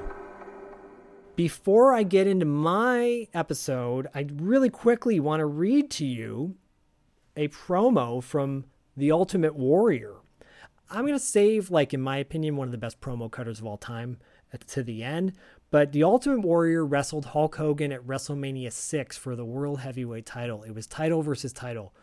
Ultimate Warrior was the Intercontinental Champion, which I think he carried that title since he beat Honky Tonk Man. No one could beat the Ultimate Warrior. And he wrestled what year, Hulk Hogan. Sorry, what year would WrestleMania 6 be? So uh, four was 88, five was 89. So this would be 1990. Okay, okay. And yeah, this was like the culmination of two never in the history of wrestling, WWF wrestling at the time, were there were there two faces facing off in the ring against each other. Who's who are you going to cheer for? It was, in my opinion, one of the best build-ups, best moments of wrestling. Whether the match was that great or not, it's uh, in the in the history of wrestling, it's so important to watch because it was like two fan favorites, the top guys. Number it it's like Tony Stark and uh, Steve Rogers, you know, facing off. It literally is that, and they went at it. But the promos leading up to this were so terribly absurd, in a good way. An Ultimate Warrior who is super roided out. I'll cut some of the stuff he said, but he said, he said, uh, Hulk Hogan. he said, I have a question. t-" No, this is literally word for word what he says. Hulk Hogan, have a question to answer your question.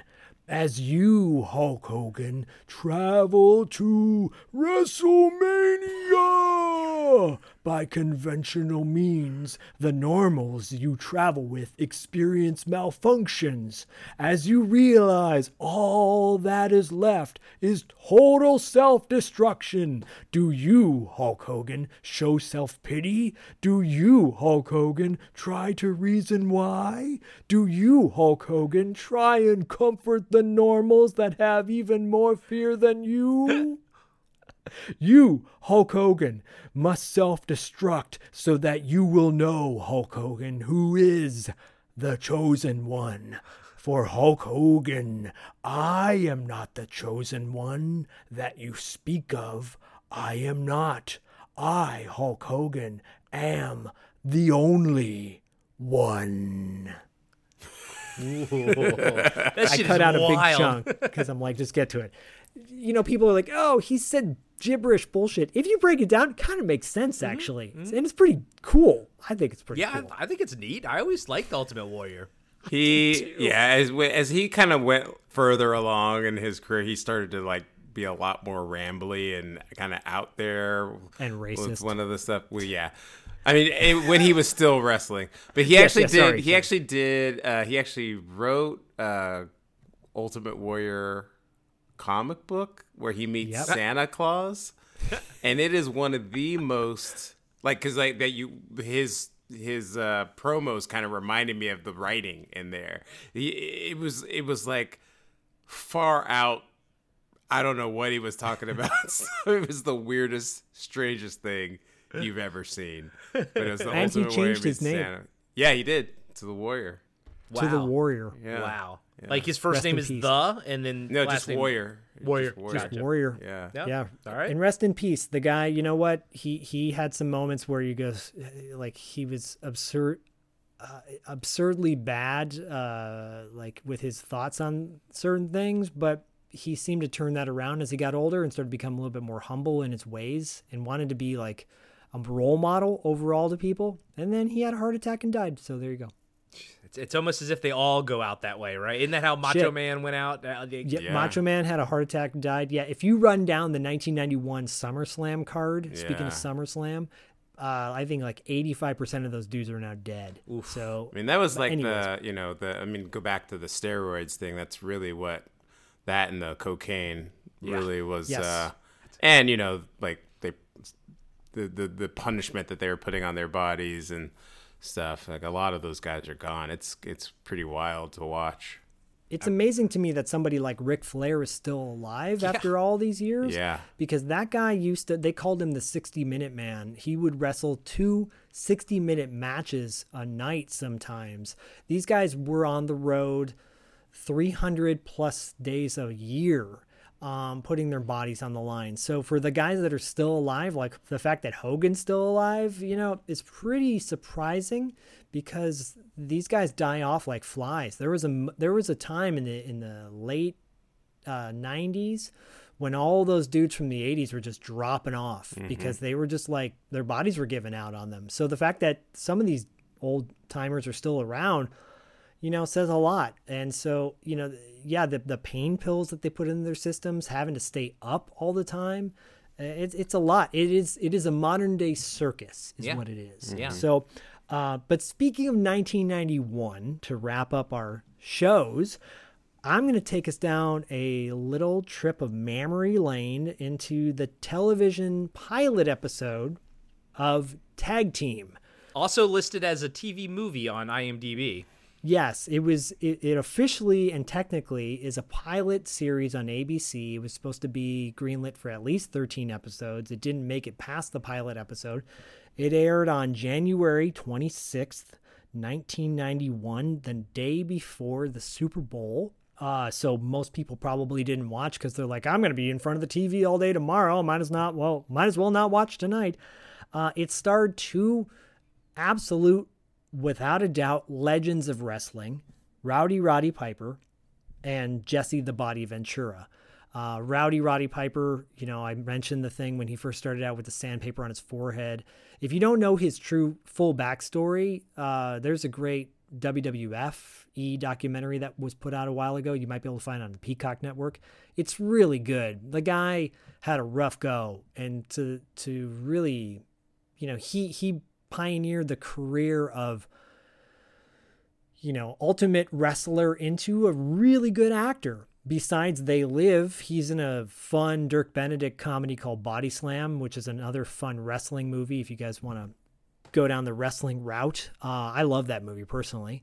And, you know, he was in a ton of B movies, uh, straight to video films with like Billy Blanks and many others. Frogtown. real- Right, Frogtown, of course. Hell comes to Frogtown.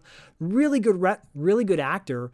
Um, before The Rock and before John Cena, who we talk about and say, "Oh, those guys are actually good actors," he was way better than Hogan. Like he was the shit. Like, Yeah. he could actually he could actually act. Um, and another guy, Jesse the Body Ventura, before Abraxas. uh, obviously, he was in Predator and he was in The Running Man and but you know and then became the governor of minnesota and a huge conspiracy theorist. But in a way if you really if you listen to the to his conspiracy theory rants they actually might swerve you a little bit. You might go okay i i kind of buy this the way he's talking about it you know because he he's very convincing. Um and i always love the fact that he's legit a former navy seal and my dad being a former navy seal i'm like this guy's cool you know? Anyways uh those two star as uh, Rick McDonald, Rod- Roddy Piper plays Rick McDonald. Jesse Ventura plays Bobby Youngblood. They play two pro wrestlers who are um, told the night before they're supposed to go out to a wrestling match that they're going to take a dive and lose the match. And this is like this is a total kayfabe show where they everything in wrestling's real, quote unquote. And That's what I was going to ask. This show makes you like I was watching. I was like, it, it, it's it. You have to think that wrestling is real as as boxing is, and again, we. We, we know that it's real, but you know what I mean? And where people could take dives and whatnot. So right away I was like, oh, okay. So people can, like, okay, so it's not actually a look into real wrestling. It's more of, yeah, like you said, it's, it, okay. That makes sense Yeah. for me. Yeah, because I think at the time they might have still been under WWF kind of contracts, so I think there was a little bit of a hand in that. Um, you know, Vince McMahon. Oh, how dare we ever break that wall, right? But uh, yeah, the wrestling promoter it comes to both of them backstage. They're a tag team. Uh, it's kind of seeing how they are going to be before the match. And the wife of the promoter comes in and she's like, I want you guys to lose tonight. And it's played by Shannon Tweed in a cameo.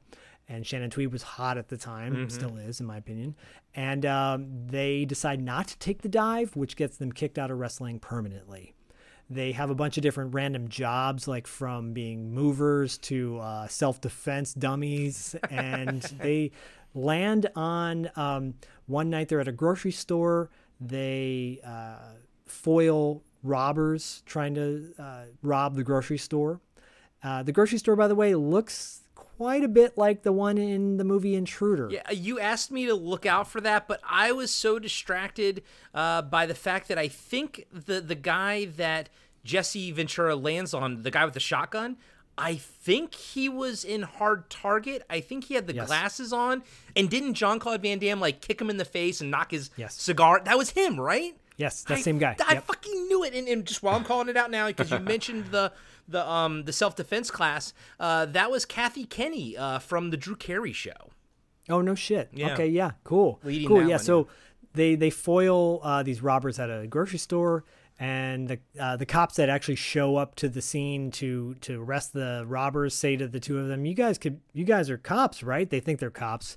Uh, and then they get the bright idea that they should become police officers. They go through police academy training, become cops, and on their first day on the job, by the way, their their uh, their trainer or the kind of the person in charge of them, who later on becomes their uh, their their like captain of the police force, is played by uh, Robin Curtis. who is Saavik in in Star Trek three and four. Yep. That is not was logical. fantastic in that.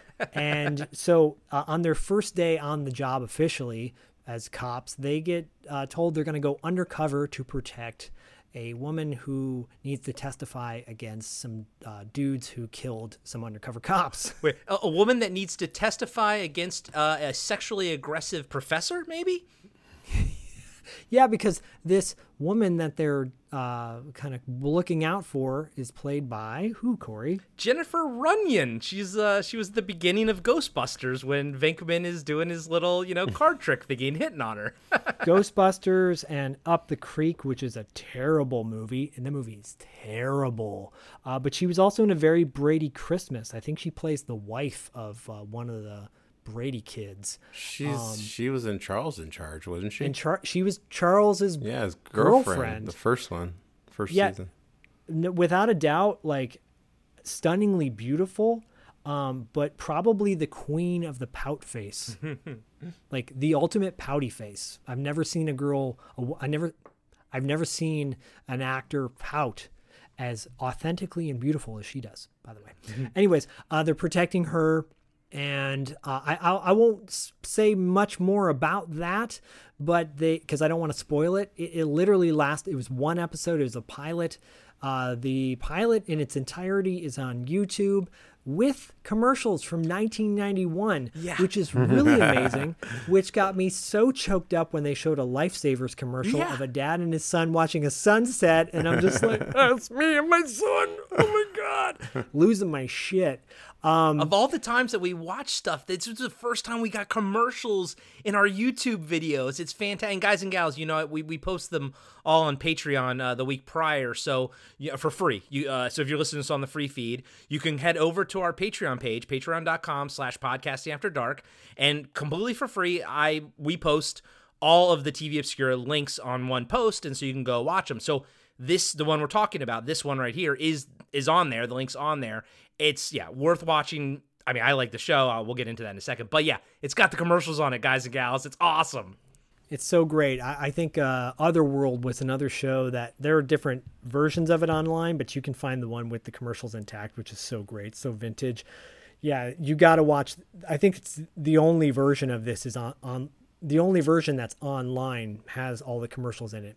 Um, but it's a very basic premise. You get the sense that you know the further adventures that these guys would go on is they'd become undercover cops on these no longer wearing uniforms, right? Uh, Jesse Ventura is is kind of a he's not a very good actor in my opinion. He's kind of cheesy. Uh, he delivers his lines kind of flat, but he's still really likable. And then Roddy Roddy Piper is the fucking man. I'm sorry, like you know, even when he's overacting, you want to see him overact because he's so damn good. His haircut is terrible, by the way. He's got like a page boy haircut, and I'm like, what the fuck is up with this He-Man hairdo? However, he's still badass. Um, and and you know, this was like the he was on he was winding down his wrestling career, and so was Jesse. Jesse was like a full time commentator uh, from like then, mid yeah. '80s on, right? Yeah. and I think he ended up going to WCW soon after this. But you know, this this show showed so much potential. It's cliche as hell. It's it's everything you would expect in a cop show, formulaic as hell, but there's a lot of charm. Um, I'm I wanna I'm gonna I'm gonna stop talking about my love of it, and I want to see what you guys thought. Diallo, I'll start with you. What did you think of Tag Team? So I had never seen it. That was in that again. I can talk about it on multiple episodes, but that was right in that era where I was in college in Vermont, and they're just we at that time didn't have cable. We only got like two over the air stations, didn't have a TV. So I missed a lot of TV and wrestling at that time, cartoons, and I only would get to watch stuff when I came back home. I'm so um, sorry. Yeah, no, it was terrible. I really did like I really was like not getting to watch wrestling every Saturday was the worst. the worst at that time. But yeah, but I remember when it came out and I remember hearing about it, but obviously it didn't go anywhere and again especially in those days it would be really hard to find. Um, so this was my first time seeing it. Um, I mean, I saw the potential in it. I I wasn't like terribly judgmental about any of the things that I think like didn't work. I do think that it kind of um it spent too much time on the setup to get to the part where they're cops. Um but Yes. uh, that other than that, I actually thought it was like kind of fun, charming.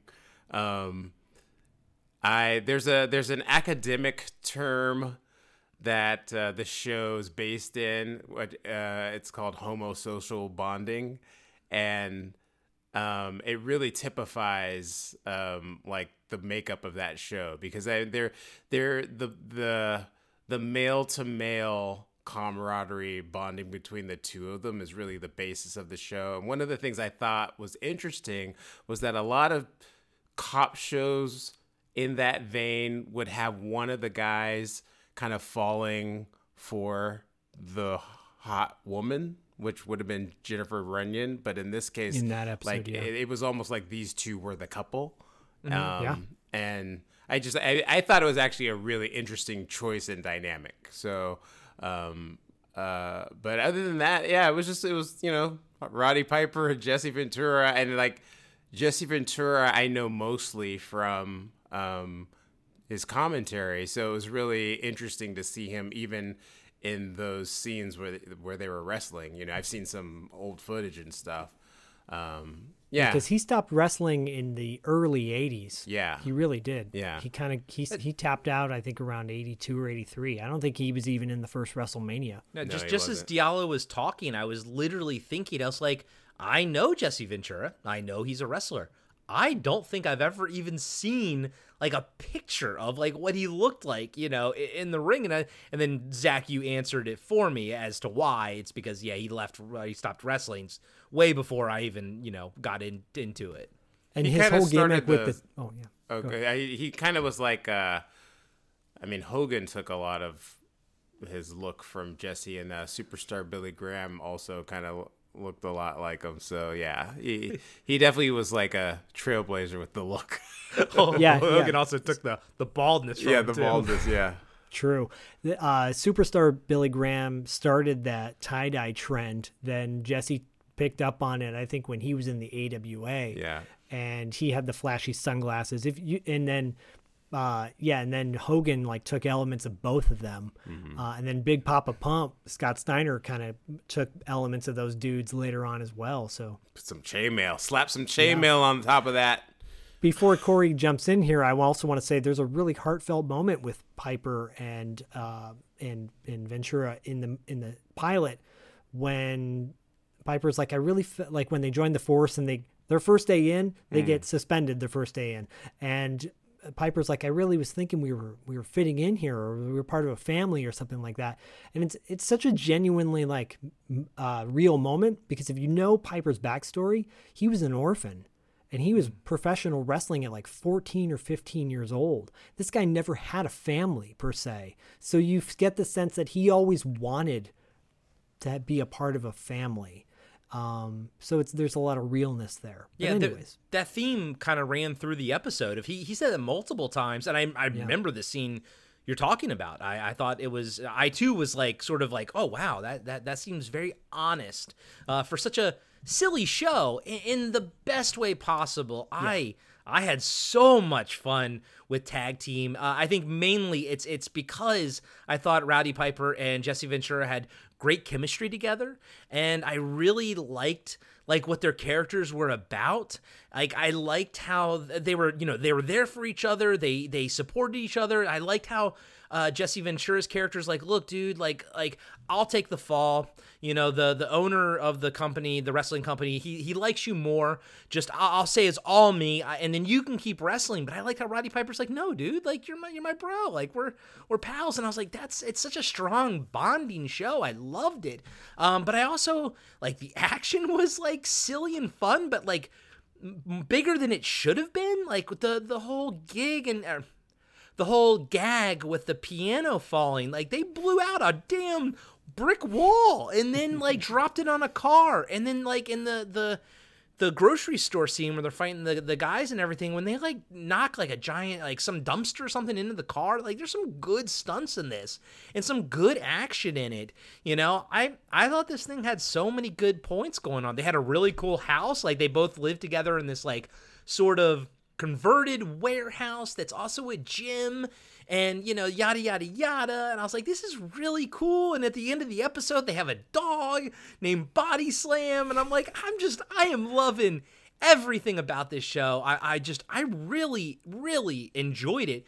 My only question was uh, why didn't they just go, jump right to PIs? Like I would have gone Yeah. the private investigator route versus uh, the cop route, and, and just been like, you know, maybe made them kind of guys who were, you know, helping out people who who needed help, like an A team sort of thing. But I get that they were trying to be more realistic, and they were like, okay, how are we going to make rent now and everything? So I was like, okay, I honestly liked all the choices that show made and where the characters went and what they did damn, it's a damn shame that that it didn't go to series. But I highly recommend everybody watch it. It, it, it- you know, not just for the commercials. That's that's a fucking bonus. That is a bonus. But it was fun. It was. It wasn't as like saccharine sweet, obviously, as Learning the Ropes, because that was a sitcom, you know, and that was about three years prior. But this had this it had an interesting quality about it where it didn't quite take itself too seriously but it didn't also feel like a fake world it, it had a nice it had a nice sort of vibe to it that i that i really enjoyed. And i think at the end of the day the cornerstone is rowdy piper and and, and uh, jesse ventura. Really i think they worked really well together. Um, I didn't have any problem with Jesse Ventura's acting, but at the same time, I'm never expecting any wrestler to be a good actor, anyways. So I'm always surprised when they are. And I, I think John Cena is fucking fantastic. I, I never thought that until I saw Shocker. Peacemaker, man. Yep. Like, wow. Um, but yeah, this show was fucking awesome. Tag team. What the fuck? Where'd this come from, man? yeah, and I want to point out too, as generic as hell as the villains were in this episode, they could fight Yeah. like no, the pretty damn well. There were They a lot of roundhouse kicks. kicks, man. yeah, There lot, roundhouse a lot. kicks, dude. Yeah. and very impressive. Uh, and the wrestling moves that they used in like everyday battling, obviously it doesn't, you know, hold a candle to the fight that Rowdy Piper had with, uh, you know, David Keith uh, in in Keith David in uh, in They Live. Uh, but it's pretty damn close. You know, you get elements. Roddy Piper knows how to stage fight. Uh, he really does. He knows how to make it look effectively good. he knows how to sell it. He totally knows how to sell it. Nice. Look at you. Look at you getting all into it. Old Uh, pro. yeah. definitely check out Tag Team. It's a shame that didn't happen. I have the sneaky suspicion Vince McMahon had something to do with it. It's an ABC show, by the way, and uh, even though Vince McMahon was tight with NBC, who knows? Uh, you know, Vince McMahon screws people over all the time. He's been doing it since he started out, and he's a mafia boss. You know, he's a total mob boss, and it's a shame.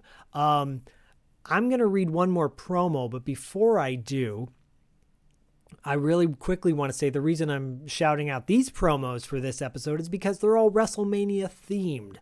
Uh, if we ever go down this road, and I really hope we do, uh, I, I, would love to talk about more of the like the NWA promo people. Ric Flair, probably one of the best promo men of all time, uh, all around greatest wrestlers of all time, if you think about it. Dusty Rhodes, great promos as well. But Jake the Snake Roberts was known as being one of the best talkers in the business.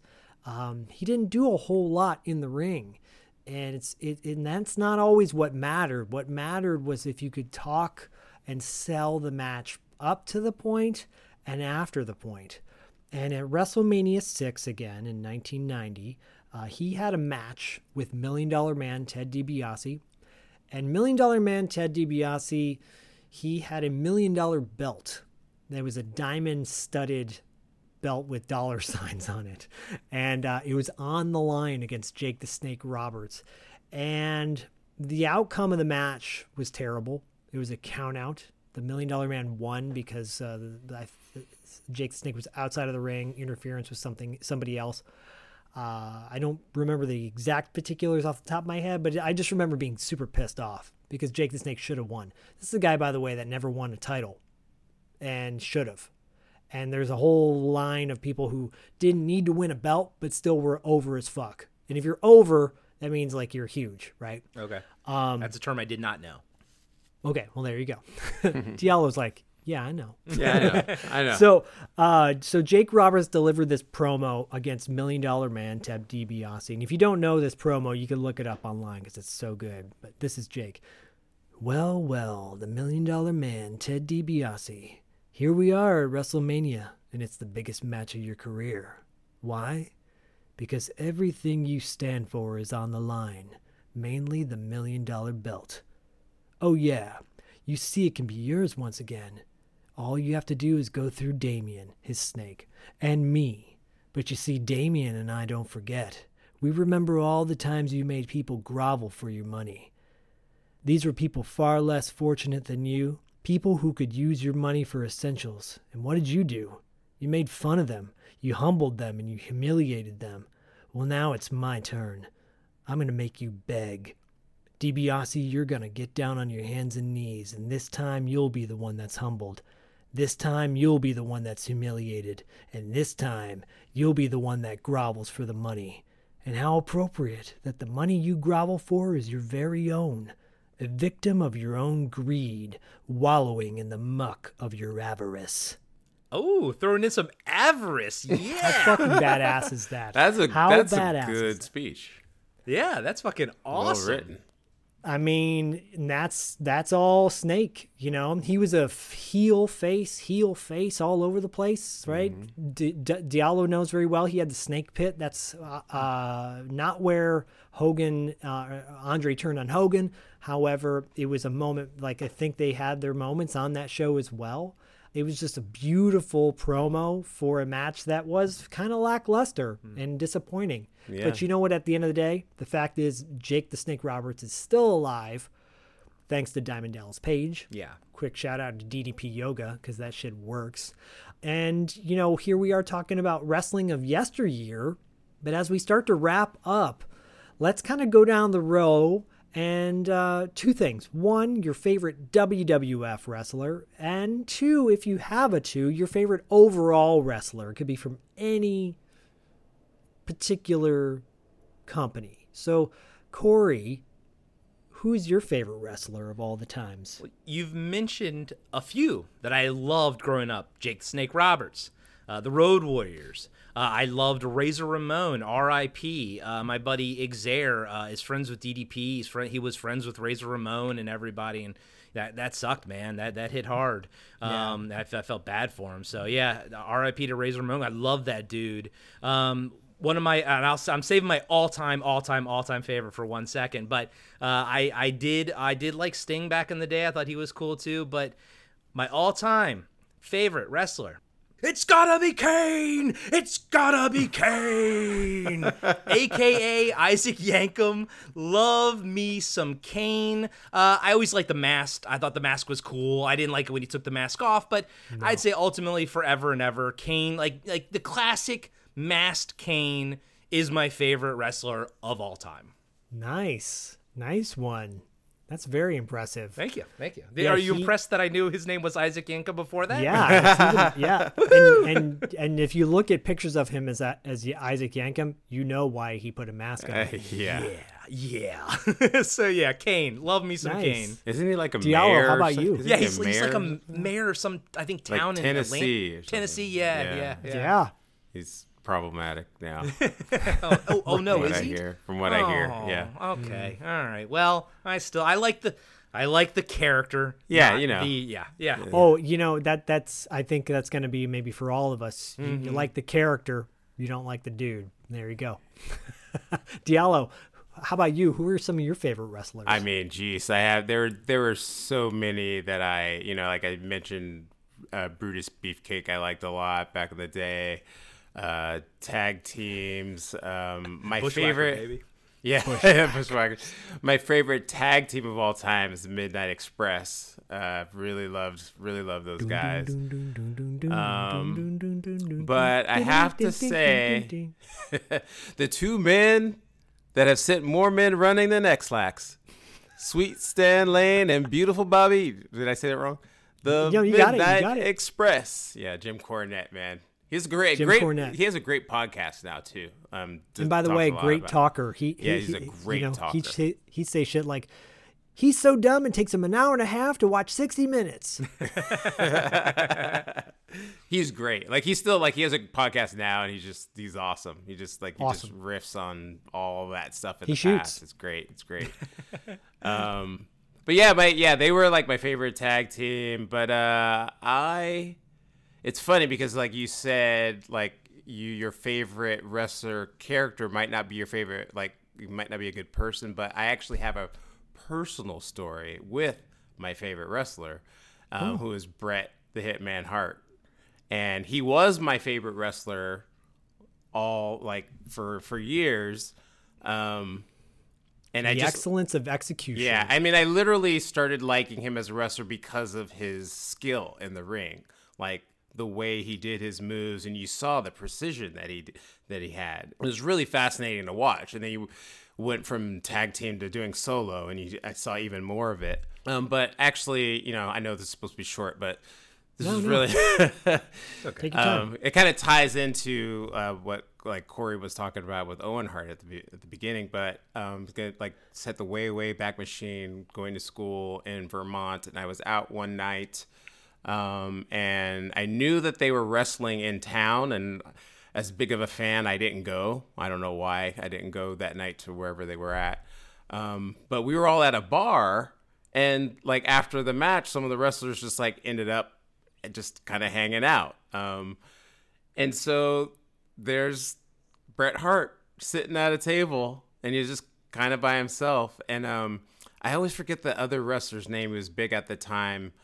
Uh, but he was off in the back. He's kind of an a hole. And he was like, I tried talking to him, but all he was uh, was doing was rapping uh, lyrics to regulate. So like no one could talk to him. Um, but anyways, What do you look like? What do you look like? I, you know, what, it's uh, I, I, it's I, I, I know who he is, and I just I can't think of his name right now. Yeah. Um, you would like you know when I I'll show you a picture and you'll remember, but I can't remember his name Okay. right now. It's like he 90 wasn't perfect, was he? no, no, uh, no, of course it wasn't Curt Hennig. um, anyways, so I actually sat down and I was like, hey, you know, uh, you are you're my favorite wrestler. Just want to say hello. And dude starts asking me questions. So where are you from? You know, San Francisco. Oh, it's a beautiful city. I love it there. He's a guy talked to me for like a half hour to an hour That's and just awesome. and it was like it, you know like when you talk about like because they sometimes they say don't meet your heroes Yeah, right. like that actually was i mean he was a he was like a you you got the impression that he actually was a kind beautiful soul Wow. he was very caring he was very engaging i mean he was i mean he was asking me about myself like he wasn't you know it wasn't me just like oh like this you know? It was really cool and he was very gracious and and he and he seemed like he took a general a, a genuine interest in me. But at the time also i remember kind of looking off to the corner and owen was in the corner playing this video game for most of the night by him like kind of by himself. I think he had a wife at the time and Yeah. she was kind of floating around too. So yeah that was uh that that was uh That's- like a great moment he, he was awesome. already my favorite wrestler and then he actually was a really great great human being and um Uh, that makes when me Owen like him more. passed, yeah when owen passed i remember i was remember that night because i was just like I, you know it's kind of look i always remember him in the corner playing video games Yeah. by himself the entire night and just kind of sad where he ended up but Yeah, if you guys don't know the story about Owen Hart, it's pretty tragic. It's very tragic, and uh, it, it's a shame that Bret was not in the company with Owen at that time. He had jumped over to WCW, be soon, uh, pretty around, like roughly around the same time frame. Uh, and Owen was kind of resurrecting his Blue Blazer character under this mask. And um, it was really a shame. Uh, obviously, should never have happened. And Bret's career was ended uh, abruptly by Bill Goldberg uh, because he botched a move in the in the ring. And to this day, Bret still holds a grudge against Goldberg because Goldberg still comes and wrestles, you know, um, for several million dollars once a year for the WWE. And you know, Bret's got that cross to bear, unfortunately, with with all the shit that's happened to him in his life. Um, he doesn't seem to be really at peace with everything because he'll go on podcasts and talk about things, and you just can tell that it, it's still he still holds a grudge against uh, certain people, and and there's a you know he really believes in in in like the integrity of the sport, um, and it's a shame that he hasn't really you know, he's acknowledged for being one of the best wrestlers around and one of the best best promo guys. When he turned heel, full fledged heel back in the day in the '90s, that was a game changer. Some say that that was the beginning of the Attitude Era when Bret snapped. Uh, but you know, it's it's kind of up for debate, which is great. Well, that, that kind of makes sense. If, if you know he's sitting there talking to Diallo for an hour and a half, and Diallo's got the sense that he's probably like a kind of a sensitive kind of guy. Yeah, he he might not be able to get over those those traumas that that have happened to him. You know.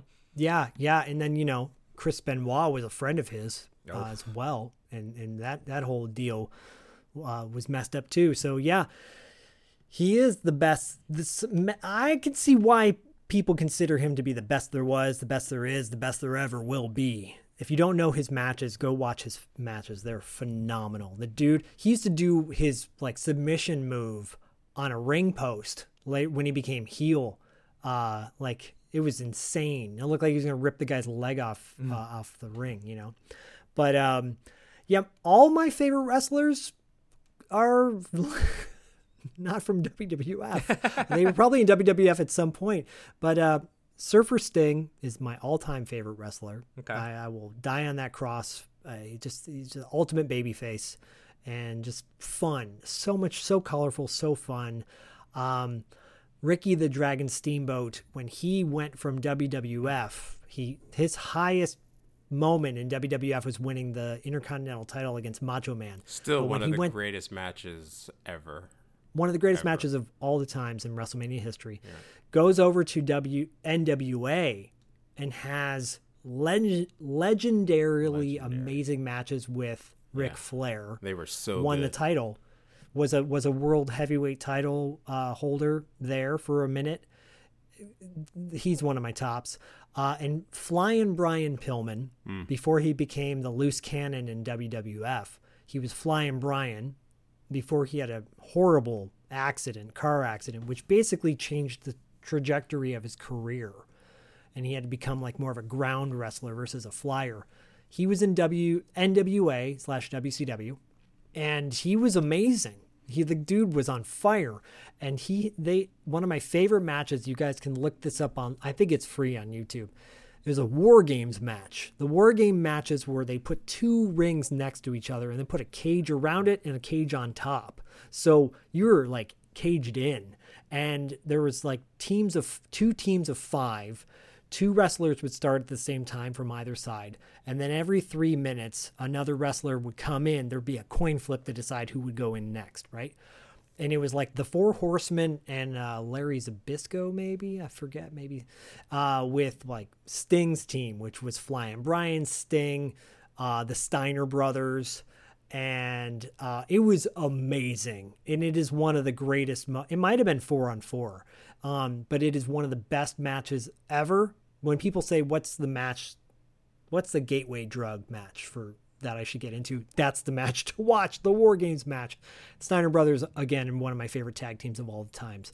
Um, you know, the three of us could go down memory lane on wrestling all night long. And dare I say, this might actually be our longest episode of TV for good reason. I think it is. Um, You know, WrestleMania, uh, by the time you either listen to this and it, it's already happened, uh, it's not what it used to be.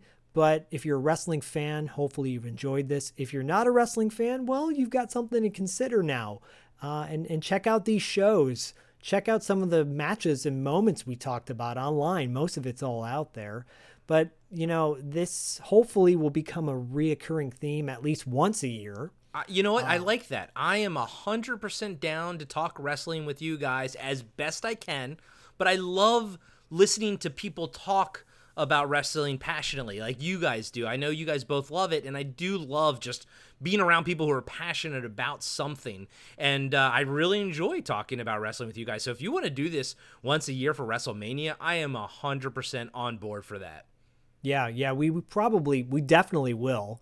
Uh, there's so much to talk about. And we want to know from you guys if you're wrestling fans, who were some of your favorites growing up? Let us know. Hit us up on uh, Instagram and, and the Facebook, the, the six of you that are following us on Facebook. Um, and, uh, Just do it on Instagram.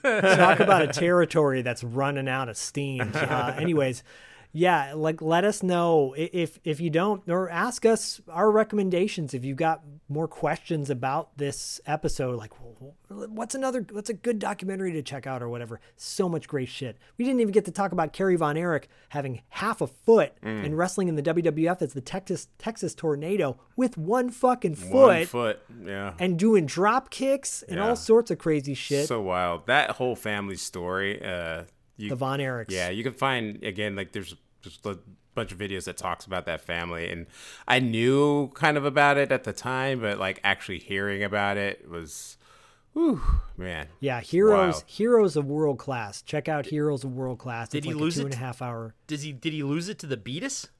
No, he was in a like motorcycle, motorcycle. accident. Yeah. Oh wow. Yeah, Okay. and then he committed suicide. So, Oof. um, and he was, yeah, that, that that that that's a that's a that's a rabbit hole to go down. And Mm-hmm. it, you know, ultimately, this shit, some of this shit is very depressing, but, uh. You know, you, you got to take it in for what it is. Like there it was also at a time, it was a wild time, and so these stories there, there is a dark side to wrestling. I know Vice TV has these dark side of wrestling documentaries. Uh, it was it, there was a definite dark time. However, if you want to kind of get into it, that's what you should check out too. So, speaking of checking out things, Diallo, you have a lot to check out other than besides the fact that you are in impeccable shape and marathon runner and studly man. Um, how can we listen to you? What, what, what do you what do you got going on in the Diallo Jackson world? Check it out. um, I uh, first Noel Chronicles. I finally have a schedule that is workable. Um, starting next month, I'll be releasing the uh, next chapters on a monthly basis, and I will be releasing the uh, the audio chapters on a monthly basis, and the written versions will be coming out more frequently. So, if you if you are a person out there that has been checking it out, you will be able to get uh, you'll be able to read them before you get the audiobook versions. Um, and the uh, the the text versions can be found on Kindle Vella, and the podcast is on um, all major po- podcasting platforms. Um, and as well, I have uh, Angel in the Dark, who we could use a really good bump right now in uh, Eyes and Vision. We have we have some people looking at it. Um, it's kind of exciting, but um, and uh, still working on ears, and you know, got some other stuff popping. Percolating. Yeah, Nice. Percolating and popping. some really Popping, cool Daddy. stuff. Come on. Come on. Gotta Hopefully, I be. can announce them. You know, when when I do get to announce, it's gonna be like, oh, damn, and I'll be like, damn, yeah, I know, and you'll be like, damn. So You see, you, you, you're at the edge of lightning bolt right now. and, and Daddy, I put my hand out to you and I say, touch my hand because these five fingers are all touching you.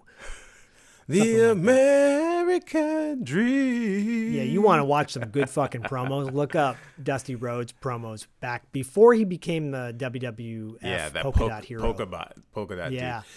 He would like his voice would get so hoarse whenever he would inhale. It was always that like rough like. It, he- it was crazy. Like dude was So good. Dude was wild. Yeah. Is Gold, So was good. Gold Dust his son? Yeah. Gold Okay. Dust is his son. He's Yeah. got two sons. He's got Dustin Runnels uh, and and and Cody, who who um, I'm gonna. Hmm. We're recording this before WrestleMania, but the prediction is that he was gonna show up at WrestleMania, Okay. which is a big deal.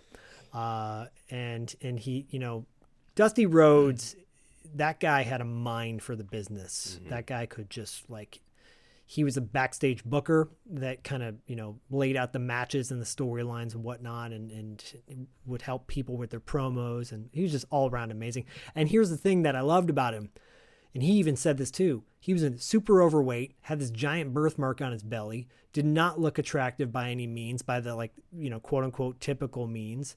Uh, and he- this guy was the world champion you know and his whole gimmick was like if i can do it if i can reach the the the, the ultimate mountaintop then you can do that too and i think that's a beautiful message to send to all people Yeah. uh, speaking of beautiful messages to send corey do you have a beautiful message to send about cartwright Yeah, go listen to it. Cartwright? That's the message. That's your beautiful message. That's my beautiful message. If you like Seinfeld, then go listen to Cartwright, a Seinfeld podcast. Adam and I are about halfway through uh, season eight.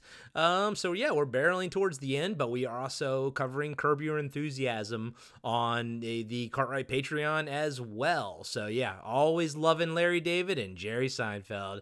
Zach, what you got going on at two dollar late fee these days?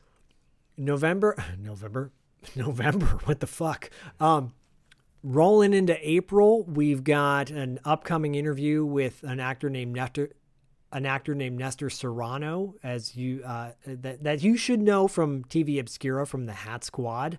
But he was in a movie called Hanging with the Homeboys in 1991. That's our latest episode that'll be coming out very soon.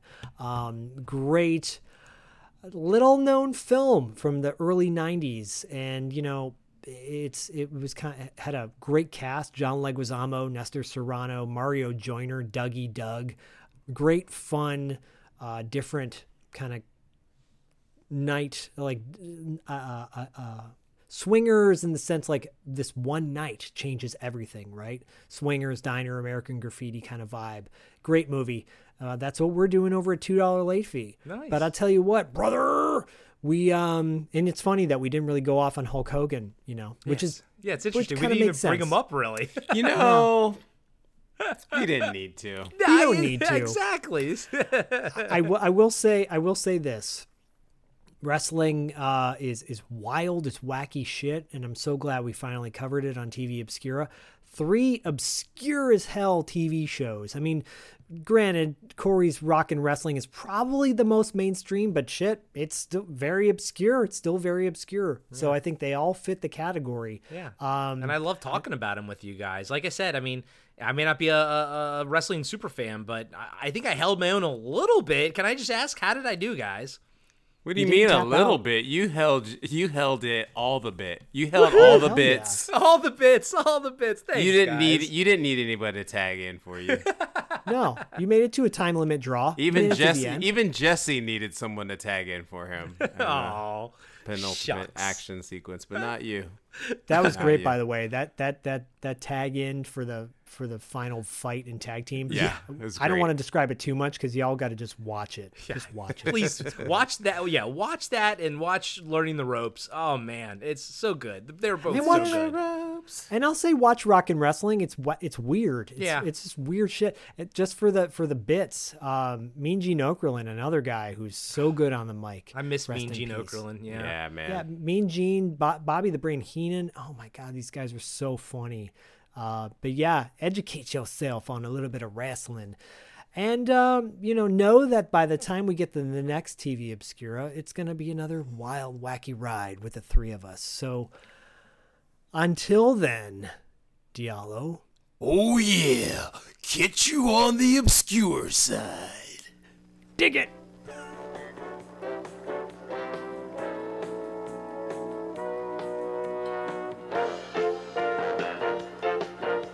Be sure to subscribe to Podcasting After Dark and give us a five star rating on iTunes.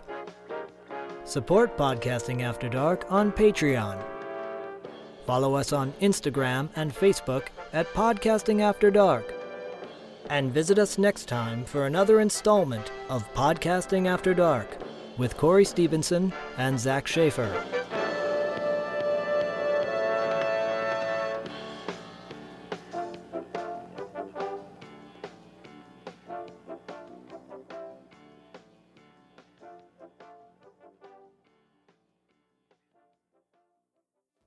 I'm John, and I'm the host of Action Action. Every week, I'm joined by James Heyo. and Dustin. Hello. And each week, we review, debate, and rank a different action movie. We're creating the ultimate list of action movies. From awful to awesome. So if you want to hear three more white guys with beards talk about action movies, And argue about where they belong on our list.